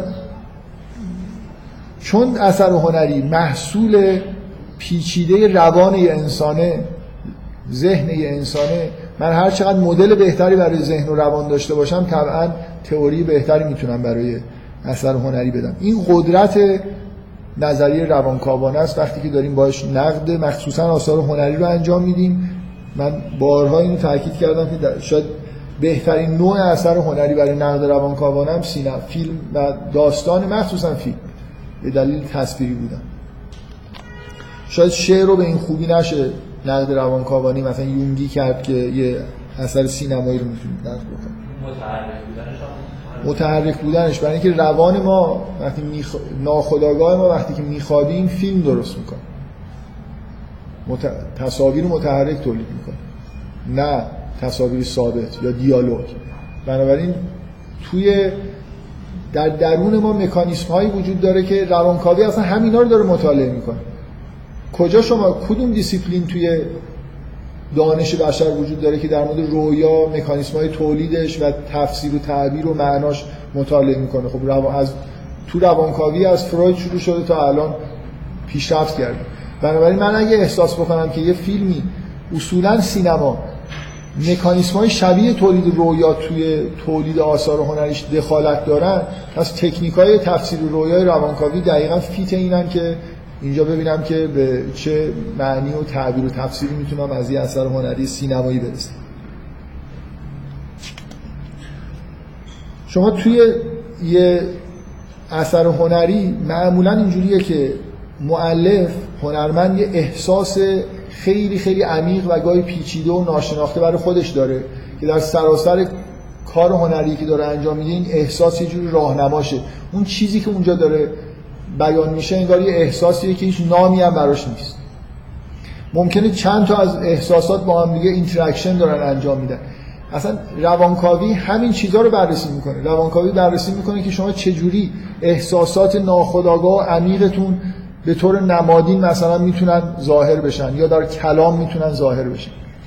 بنابراین این روند تولید احساساتی که بهشون مسلط نیستیم و وارد شدنشون به خداگاه اصلا موضوع بحث‌های روانکاوی. بنابراین چون اثر هنری محصول پیچیده مکانیسم های پیچیده روانیه ما من اعتقادم اینه که اصلا غیر از نقد روانکاوانه بعضی از آثار هنری زیادی وجود دارن که غیر از نقد روانکاوانه هیچ کلیدی نمیشه برای درک مفهومشون در اختیار گرفت یعنی شما فقط مجبورید به سراغ روانکاوی برید. اینجوری نیست که نقد روانکاوانه در کنار انواع نقد دیگه یه نوع نقد حساب میشه. ولی فکر نمی کنم شما در مورد هیچ کدوم روش های نقد دیگه بتونید بگید که آثار هنری است که اگه اینجوری بهش نگاه نکنید هیچی نمیفهم ولی من فکر می‌کنم در مورد نقد روانکاوانه من می‌تونم بگم آثار هنری وجود داره. که اصلا به غیر از مراجعه کردن به یه بحث های عمیق روانکاوی تقریبا چیزی ازش نمیفهم یعنی هر چی بفهمیم یه چیز یا اشتباهه یا ضعیفه مثل همون مارگیری میمونه. یعنی یه بخش کوچیکی از اثر رو می‌تونید توجیه کنید و بقیه‌اش باقی من اولش این سوال رو مطرح کردم که نقد روانکاوانه هدف همه حرفایی که الان زدم به نظر میاد که هدف نقد اینه که یه درک بهتری از اثر هنری پیدا بکنیم. من می‌خوام یه چیز دیگه ای اصلا اصلا موضوع درک هنری رو موقتا بذارید کنار. یعنی از دیدگاه منتقد نگاه نکنید نقد روانکاوانی چه فایده دیگه ای می‌تونه داشته باشه؟ نه من می‌تونم همون جوری که با یه بیمار مصاحبه می‌کنم. از بیمار اطلاعات می‌گیرم در مورد بیماریش. و درک می‌کنم که یه سندرومی مثلا وجود داره اینجا که ناشناخته است. اسم براش می‌ذارم. و یه چیزی به لیترچر روانکاوی اضافه می‌کنم. عینا نقد آثار درک آثار هنری و نقد آثار هنری همین کارکرد می‌تونه داشته باشه. من می‌تونم آثار هنری رو نقد بکنم به دلیل اینکه می‌خوام یه چیزایی از درون انسان رو کشف بکنم. نمی‌دونم منظورم روشنه. شما همین اسم عقده اودیپ از کجا اومده؟ از داستان اودیپ شهریار. من, من کاری ندارم. ممکنه فروید اصلا علاقه نداشته باشه داستان اودیپ رو بفهمه داستان اودیپ و یه اسطوره رو می‌خونه و متوجه میشه که در اعماق روان انسان یه گرایش های مثلا این شکلی وجود داره. و اون اون داستان مبدأ مثلا این نامگذاری میشه و این میشه یه مبحث عمده در روانکاوی که هنوزم باقی.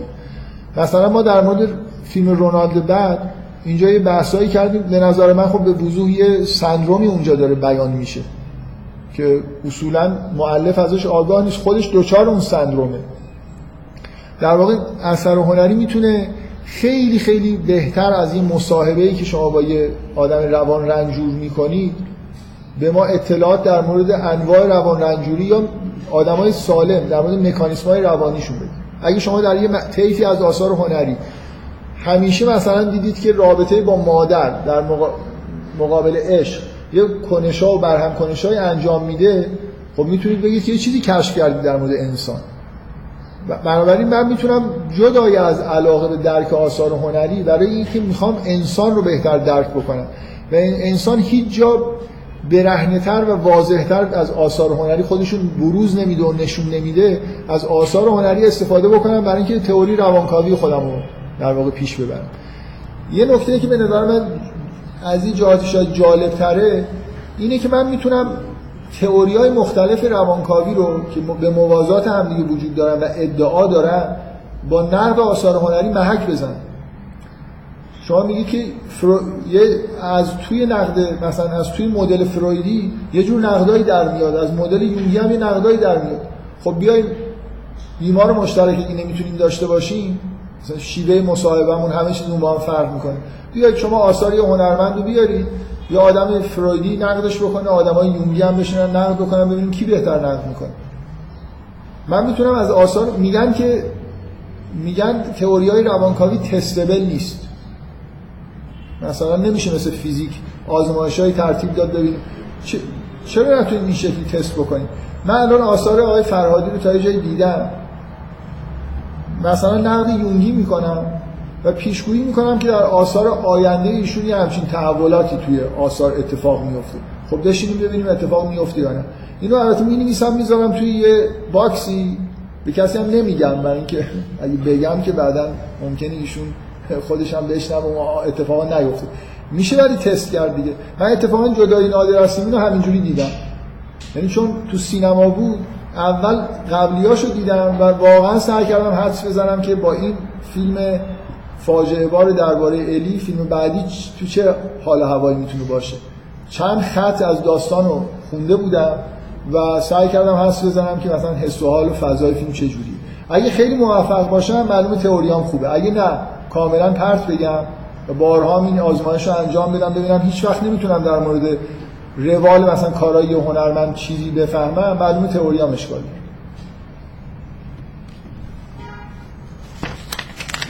من حدسام خیلی خوب بود.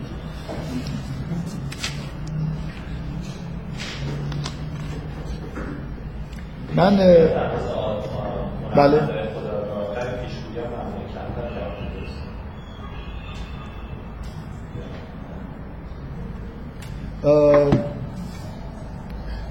خیلی فکر نمی کنم این ملاک مهمی باشه برای اینکه پیشگویا. خب من مثلا فرض کنید اگر یه آدمی اصولا علاقهش این باشه که فرض آثار اختباسی بسازه و روال خاصی هم برای مثلا چیز نداره. فکر کنید یه آدمی نمی‌دونم روال کارش اینه که همینجوری سالی رندوم یه سری کتاب می‌خونه یکیشو فیلم می‌کنه. خب یه خود سخت میشه کار دیگه. نه خیلی نه اینکه نشا بالاخره بالاخره حس خودشون میریزه توی اصلا توی هم انتخابش تاثیر می‌ذاره حسی که داره. اگه من خوب گرفته باشم که این آدم تو چه مرحله ایه اگه من تشخیص بدم که این آدم وارد بحران میان سالی شده و این اثر اینو نشون میده می‌تونم به خوبی بگم مطمئن باشم که تا چند سال دیگه هم از توش در نمیاد. خب بنابراین حالا هر چیزی می‌خواد بسازه توش اون فضای بحران میان سالی هست. همون باعث میشه که یه کتابی رو انتخاب کنه حتی یه موضوعی رو انتخاب کنه. و هر کتاب موضوعی رو هم انتخاب کنه هر چقدر که شاد باشه بالاخره شما بحران توش خواهید دید. من دوست داشتم تو این جلسه در مورد انواع دیگه نقد و یه خود مقایسهشون با نقد روانکاوانه صحبت بکنم که لااقل آگاهی رو داشته باشید که ما مکتبای نقد هنری و نقد ادبی زیادی داریم. دو تا کتاب خوب واقعا به فارسی وجود داره. شاید کتاب خوب دیگه هم باشه. من به نظرم دو تا کتاب های خیلی خوب بین المللی هستن که خیلی خوب هم به فارسی ترجمه شدن.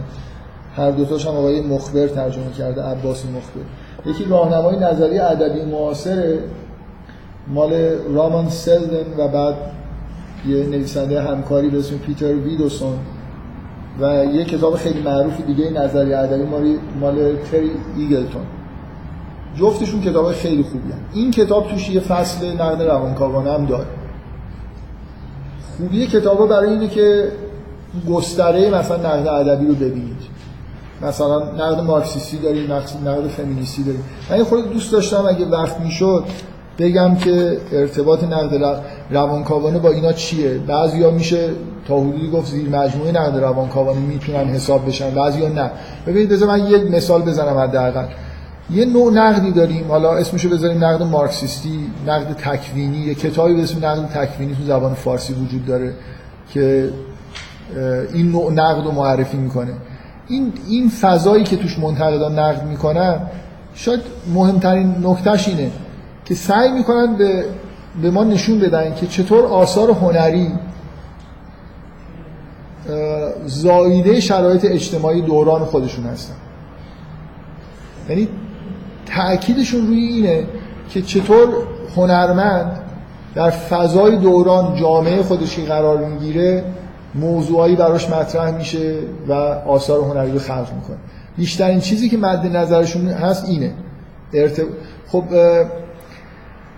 این نقد فوق العاده موثره توی توجیه جریان های هنری که در تاریخ اتفاق افتاده. یعنی دور وایستی بگید چرا اون دوره دوران رومانتیسیسم؟ چرا دوره بعد رئالیسم؟ من با نقد روانکاوانه در مورد مثلا یه اثر هنری کوچیک شاید نتونم به این خوبی این حرف این کلیات رو بفهمم که تاریخ چطور روی مثلا ذهنیت این آدما اثر گذاشته. برعکس نقد تکوینی واقعا در مورد یه تک اثر ممکنه هیچ چیز خوبی بهتون نتونه بگه. یعنی الان مثلا الان نقد تکوینی ممکنه در مورد کل آثار رمانتیک حرفای خوبی می‌زنه. ولی در مورد دو تا اثر از ویکتور هوگو ممکنه نتونه خیلی خوب قضاوت بکنه که این چرا اینجوری تموم میشه اون که چرا اونجوری تموم میشه. با اینکه با فاصله پنج سال نوشته شده این دیگه مربوط به این آدمه. پیرتر شده و اوضاع این شکلی شده. ولی بالاخره ویکتور هوگو توی فضای تاریخی دوران خودش داره کار هنری می‌کنه و متأثر از آثار در واقع بیرونی و تاریخی که درش قرار گرفته. و این مثال خوبیه برای اینکه من, من وقتی اینقدر تعریف می‌کنم که نقد روانکاوانه خیلی خوبه ضروری گاهی حتما باید استفاده این معنیش نیست بقیه دیسیپلین هایی که نقد انجام میدن بی فایده و بی خودن. کارهای دیگه ای انجام میدن. نقد روانکاوانه نمی‌تونه جانشین نقد ساختارگرا بشه. نمی‌تونه جانشین نقد تکوینی یا نقد مارکسیستی بشه. اونا کار تکنیک های خودشونو دارن. پیشرفت های خودشونو کردن. مثلا فرم نقد روانکاوانه یکی از چیزهایی که بدنامی هایی که به اصطلاح تهمت هایی که در موردش وجود داره اینه که اصولا نقد محتواست. نقد فرم نیست. من شخصا مخالفم ولی ابزار لازم برای مخالفت ندارم. برای اینکه اکثر حرفایی که تا حالا تو همین کلاس هم زدیم محتوایی بود. به غیر از شاید چند تا جست و گریخته چند تا مثلا اشاره کوچیک. و خب نقدای فرمالیستی بهتر شد فرم رو نقد می‌کنن. شیوه های مثلا بیان رو میشه باشون نقد کرد. من فکر می‌کنم که نقد روانکاوانی روانکاوانی ناتوان نیست توی نقد فرم. ولی نقد فرم توی لایه های توی استپای بالاتر برای نقد روانکاوانی اتفاق میفته این نقد روانکاوانی به طور طبیعی از محتوا شروع می‌کنه. اگه خیلی خوب پیش برید حالا می‌تونید در مورد فرم هم نظر بدید. بگید چرا مثلا این کارگردان توی این فیلم از این فرم استفاده کرده. اگه خوب درک محتوا رو درک کرده باشید می‌تونید این کارو بکنید. بفرمایید.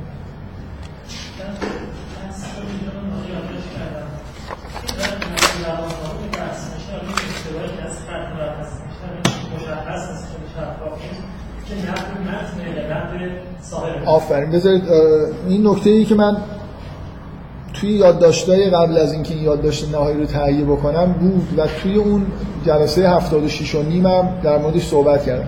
من اصلا مخالف نقد های روان یه, یه سری های روانکاوانه وجود داره. اصلا کلا چند تا چیز وجود داره که حالا ما, ما تو زبان فارسی الان من میگم نقد روانکاوانه شاید همه اینا از نظر من بگنجه توی نقد روانکاوانه یه چیزی که وجود داره اینه که من از اثر هنری به مثلا سندرومای موجود در هنرمند پی ببرم. اصلا این اینو بذارید کنار.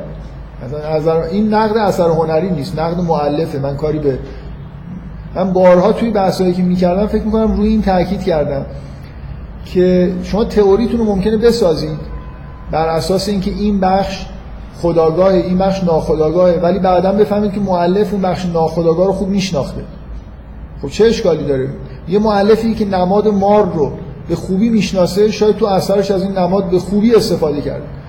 من چه فرض کنم که این از ناخداگاهش اومده؟ چه فرض کنم که از آگاهیش بر ناخداگاه اومده؟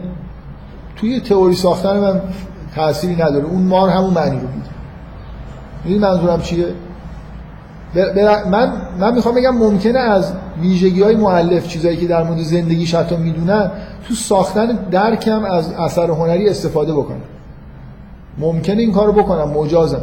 ولی بعد از اینکه تئوریمو ساختم این تئوری نباید وابسته به این فکت باشه که چون معلف نمی‌دونم در سن 27 سالگی یه بار خودکشی کرده پس تئوری من درسته. تئوری باید در, در مورد اثر هنری. من جز فکتا اینو نیارید. حالا اینم یه نفر می‌تونه بگه که خب اینم جز فکتاست دیگه. مؤلفی همچین آدمی. از تیمارستان تازه بیرون اومده. بنابراین تئوری که خیلی این آدم رو آدم متعادلی نشون میده تئوری خوبی نیست.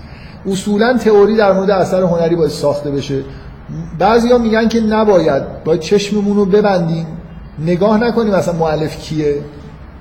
و حرام استفاده کردن از اینفورمیشن هایی که مربوط به زندگی مؤلفه تا این حد وسواس نشون میدن من فکر می‌کنم خب حرام نیست. شما یه اطلاعاتی شما یه مؤلفی رو از نزدیک می‌شناسید چیزایی در موردش می‌دونید. ممکنه باعث بشه اثر هنری رو بهتر بفهمید یا حداقل زودتر بفهمید. ممکنه من خیلی لازم بشه تلاش کنم تا معنی بعضی چیزایی تو این اثر رو بفهمم و شما ممکنه ممکنه یه آدمی سر صحنه فیلمبرداری بوده تو جریان تولید فیلم بوده و می‌دونه اون سنجابه. اونجا همینطوری اومد و برگمان چی گفت. این اینفورمیشن اضافی حرام نیست ازش استفاده بکنید توی تئوری پردازیتون. ولی اینا ملاک نهایی نیست که تئوری شما خوبی یا بده. خلاصه شما تئوریتون باید فکت های موجود توی فیلم خوب توجیه کنه و سوالا رو خوب جواب بده.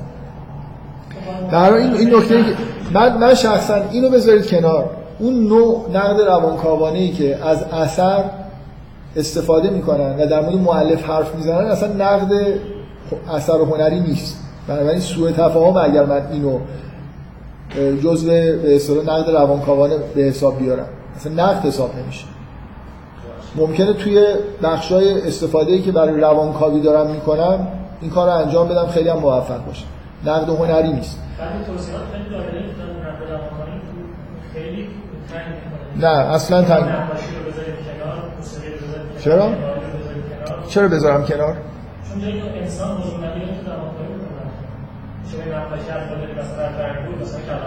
خب. اگر تحلیلش بکنی باید بگید بعد رو تحلیل. اون کلام اون متن نقاشی رو دیگه نمی‌تونه تا تحلیل بکنی یا اصلا اینطوری نیست. مثلا. من نمیفهم. اصلا نمیفهم چرا داری این می‌زنی.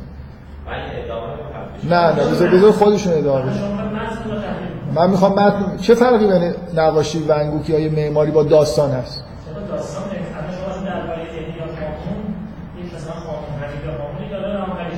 خب.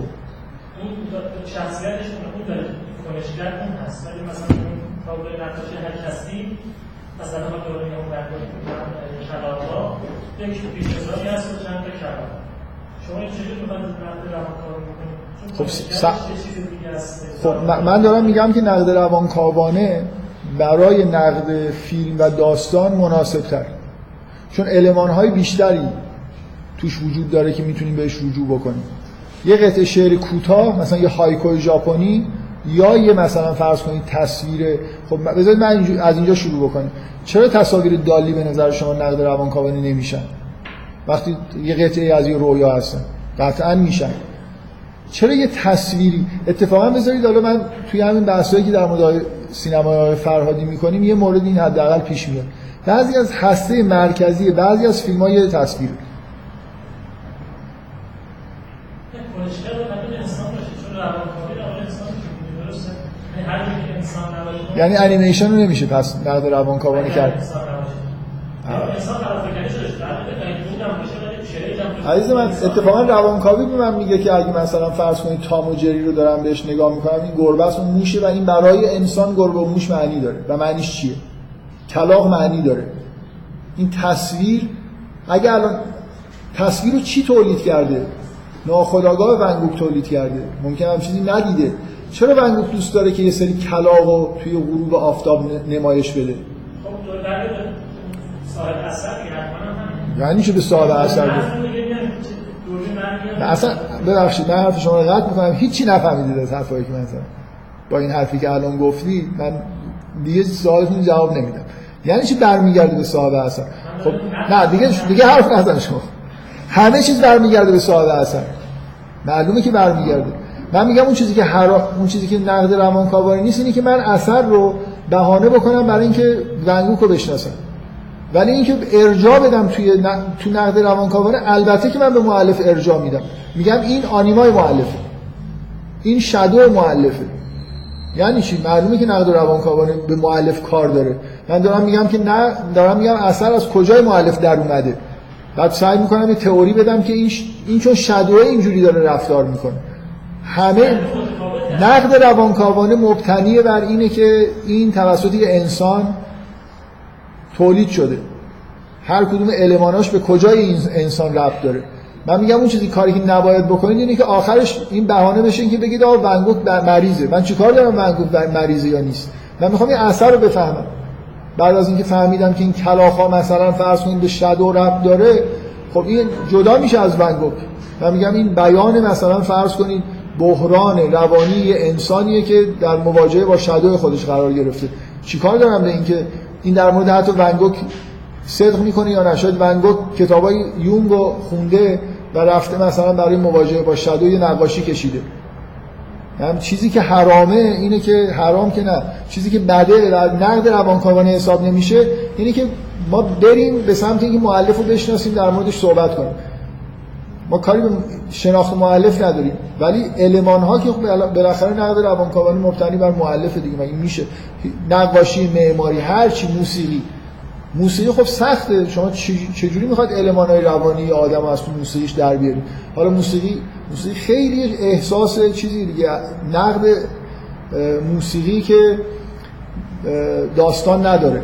یه بار اینه که اپراست یا به اصطلاح موسیقی برنامه‌ایه که یه داستان رو داره مثلا روایت می‌کنه دون کیشوتو مثلا طرف داره روایت می‌کنه.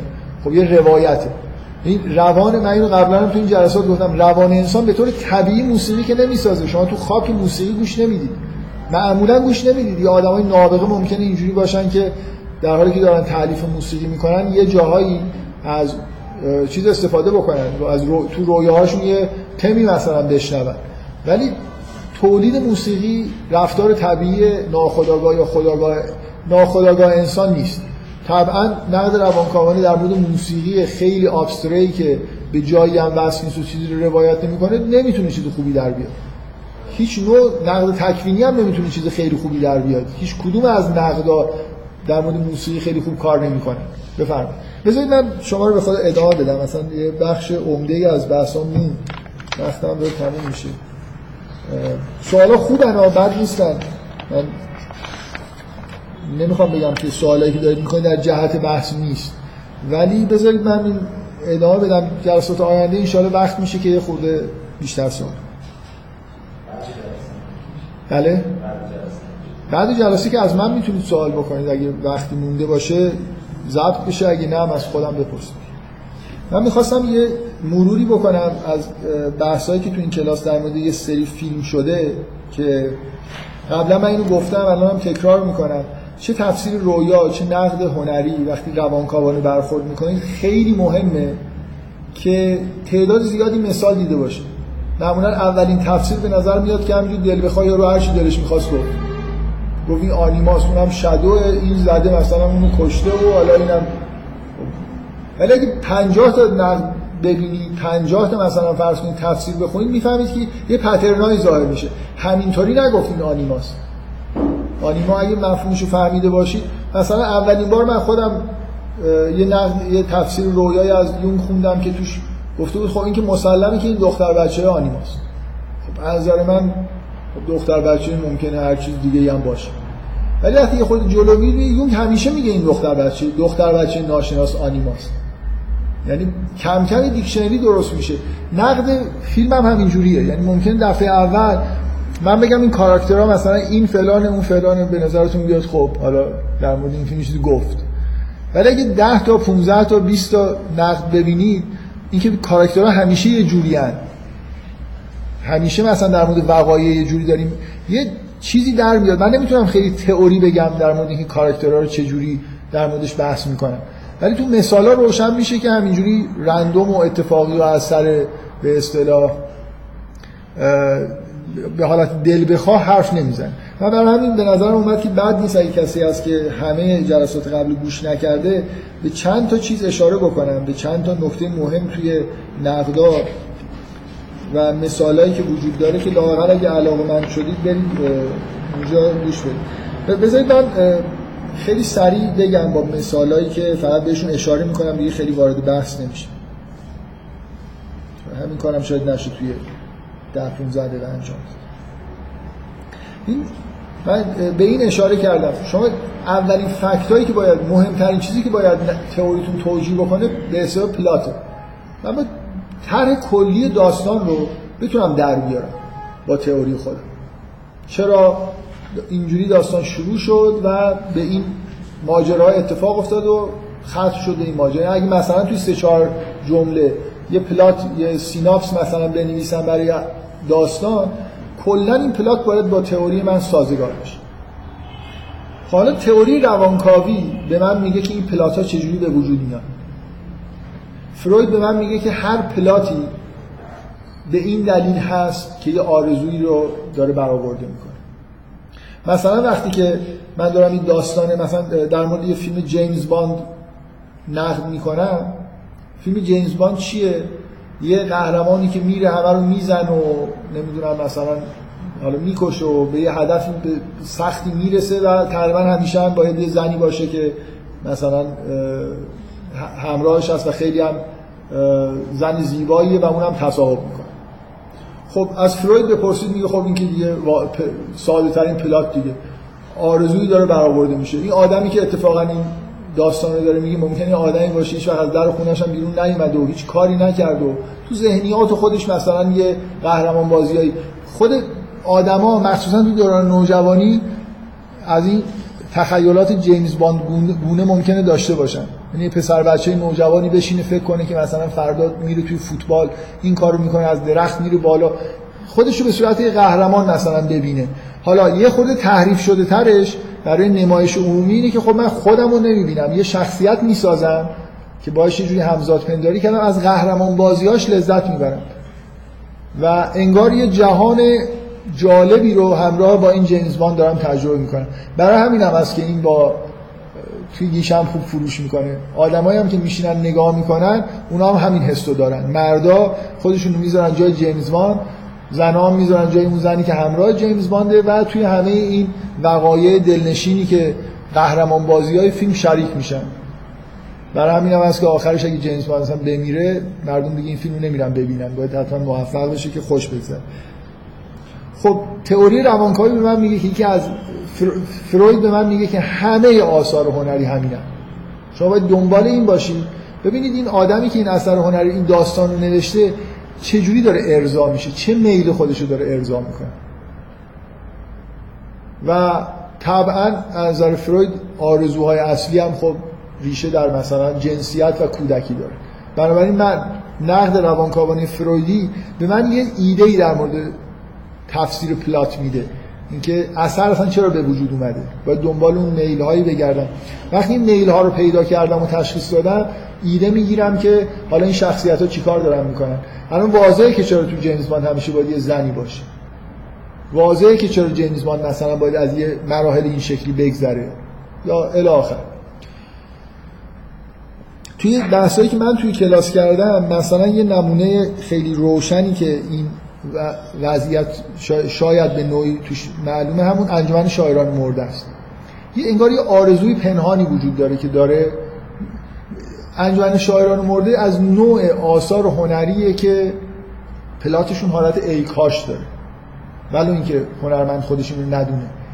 ای کاش زندگی من اینجوری بود. ای کاش وقتی که من نوجوان بودم یه راهنمای این شکلی داشتم. اون وقت بهتر می‌تونستم رشد بکنم. ما معلف در واقع زاویه دیدش توی اون فیلم اون پسریه که در مورد این مفصل من بحث کردم که خیلی بی دست و پاست و در آخر فیلم رشد می‌کنه.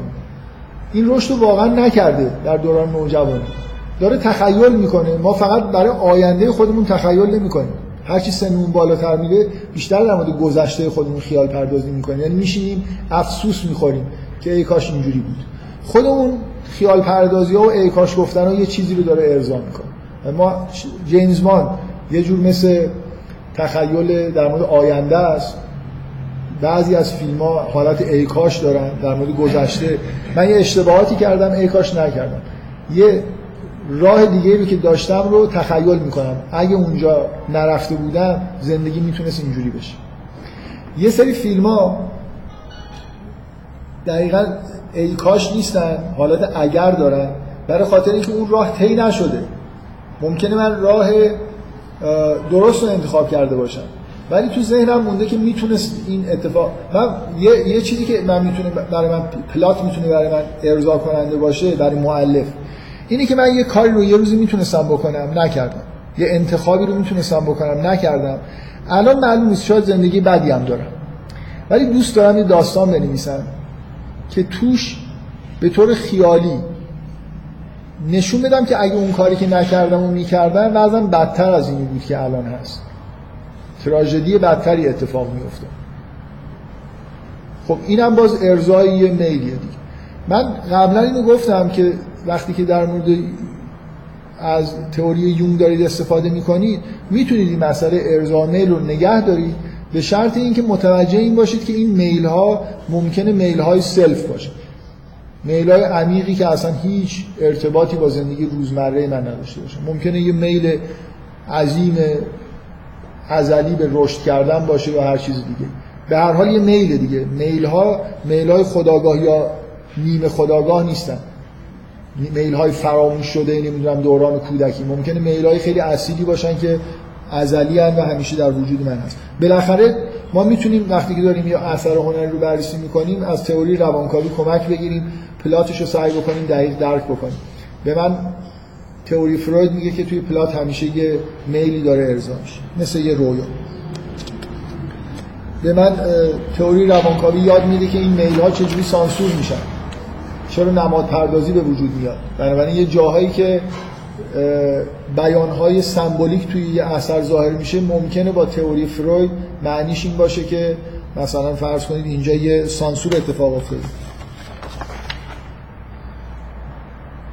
من اینجا یه چیزای دیگه هم هنرپیشه مخمل باف از نوع آثاریه که یه آدم در مورد گذشته خودش انگار داره توجیه میاره. چیزی که داره ارضا میشه اینجا اینه. یه اتفاق بدی تو زندگیش افتاده. من دارم در جلوی جمع این کاری که همه ما می‌کنیم دفاع کردن از خودم. من دارم از خودم دفاع می‌کنم. یه داستان تخیلی درست می‌کنم که موقعیت مشابه توش هست که حتی ترحم شما رو نسبت به خودم جلب بکنه. یه چیزی که واقعی نیست ولی به طور خیالی برای من یه جوری یه میلی رو داره ارضا می‌کنه. من مفصلا توی بحثایی که کردم تا حالا در مورد این صحبت کردم که کاراکترها چجوری تولید میشن باید عادت کرده باشید که کاراکترها معمولا اجزای روان خود معلف هستن. مثلا توی شبهای زاینده رو دو تا کاراکتر مرد وجود داره. یکی مخمل باف قدیمه یکی مخمل باف جدید. اون که پیر نماینده مخمل باف مثلا فرض کنید سالهای گذشته است. حالا یه مخمل باف جدیدی داره متولد میشه و اینجا در واقع توی داستان یه شخصیت جوانی که اهل عشق و عاشقیه.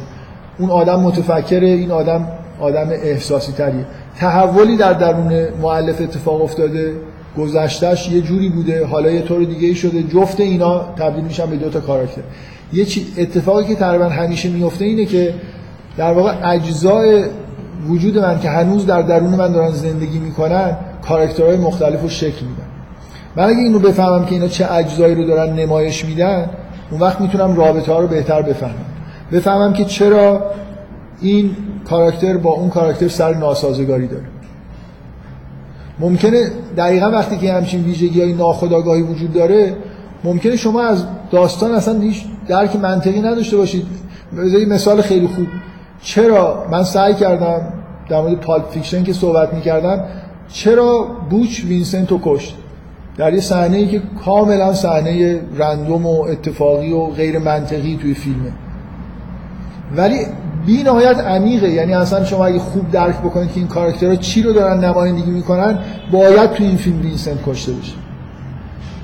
نمونه پیشگویی کردن با استفاده از نقد روانکاوانه همینه. اگه وینسنت رو خوب فهمیده باشید کشته شدنش توی پالپ فیکشن برای آثار بعدی تارانتینو عواقبی داره. یه بخشی از وجود تارانتینو انگار توسط یه بخش دیگه نابود شده. بنابراین شما دیگه اون سرزندگی مثلا آثار اولیه رو که از این بخش وینسنت داخل تارانتینو میومد نباید ببینید و نمی‌بینید. یه چیزی از والد تارانتینو تقویت شده. اینا شما وقتی کاراکترها رو عمیقا درک می‌کنید که به کجای مؤلف وصل هستن می‌تونید روابطشون رو درک بکنید می‌تونید اتفاقایی که در واقع توی داستان میفته رو درک بکنید.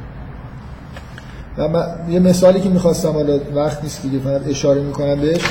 من سعی کردم مثلا یونگی اگه نگاه بکنید مهمه که توی هامون بفهمید که اون شخصیت عظیمی یه جوری شدو معلفه حالا من هر چی در مورد مرجویی گفتم با این احتیاط بود که مرجوی همه این چیزا رو می‌دونه. و خودش مترجم آثار مثلا مربوط به یونگ بنابراین ممکنه از نظر مرجویی ناخودآگاه اتفاق نیفتاده باشه. سعی کردم بگم که این ربطی نداره به اینکه این ناخودآگاه اتفاق افتاده یا خداگاه بالاخره اون شادو ویژگی های شادو رو داره و مثل شادو داره عمل می‌کنه. ارتباطش با آنیما مثلا ارتباط منطقیه. من اگه تشخیص بدم که این عنصر آنیماست اون وقت چیزهایی روانکاوی در مورد این عنصر به من میگه. اگه سلسله آثاری معلف رو نگاه کنم ببینم این آنیما داره تغییر شکل میده می‌تونم چیزی در مورد آینده این آدم بفهمم. آنیما مخصوصا عنصریه که توی تولید اثر هنری خیلی مهمه برای مرد. الهام های هنری به آنیما ربط دارن. بود و نبود آنیما ضعیف و قوی شدن آنیما می‌تونه عواقبی داشته باشه. به هر حال چیزهایی که من توی اثر هنری می‌بینم از پلات گرفته شخصیت ها روابطشون. تا حوادثی که اتفاق میفته مثل مثلا قتل یه نفر توی یه فیلم غرق شدن یه دختر توی دریا یه واقعه است. این به چه چیزی ربط داره؟ همینجوری یه کاراکتری به وجود اومد و توی دریا غرق شد. من باید بفهمم که یعنی چی. در واقع نقد روانکاوانه اصولا به من میگه که هر واقعی در اثر هنری متناظر یه واقعی توی روان معلف یه چیزی رو داره نمایندگی می‌کنه. اگر اگر بوچ وینسنتو کشت یه بخشی از وجود تارانتینو یه بخش دیگه رو از بین برده یا داره از بین می‌بره یا تحت فشار قرار داده که اینجوری به طور سمبولیک داره بیان میشه. خب من حالا همه مثال رو لازم نیست بگم فقط به همینا که اشاره کردم فکر می‌کنم که همینجور می‌خواستم می‌خوره در مورد تکنیکایی هم که بهش تو این جلسات رسیدیم صحبت کنیم. من به نظرم میاد که توی خود جلسات می‌تونم یادآوری بکنم که در مورد فلان کاری که داشتیم می‌کردیم از این تکنیک استفاده کردیم اینجوری وارد بحث شدیم. حالا مثلا در مورد این فیلم هم همون کار می‌خوایم بکنیم یا کار مشابه انجام بدیم. بذارید اینا باشه برای جلسات آینده. من فرض می‌کنم که همتون رقص در غبار رو جلسه آینده دیدید و یه نقد روانکاوانه هم در موردش دارید. ولی یه تئوری چیزی در موردش دارید.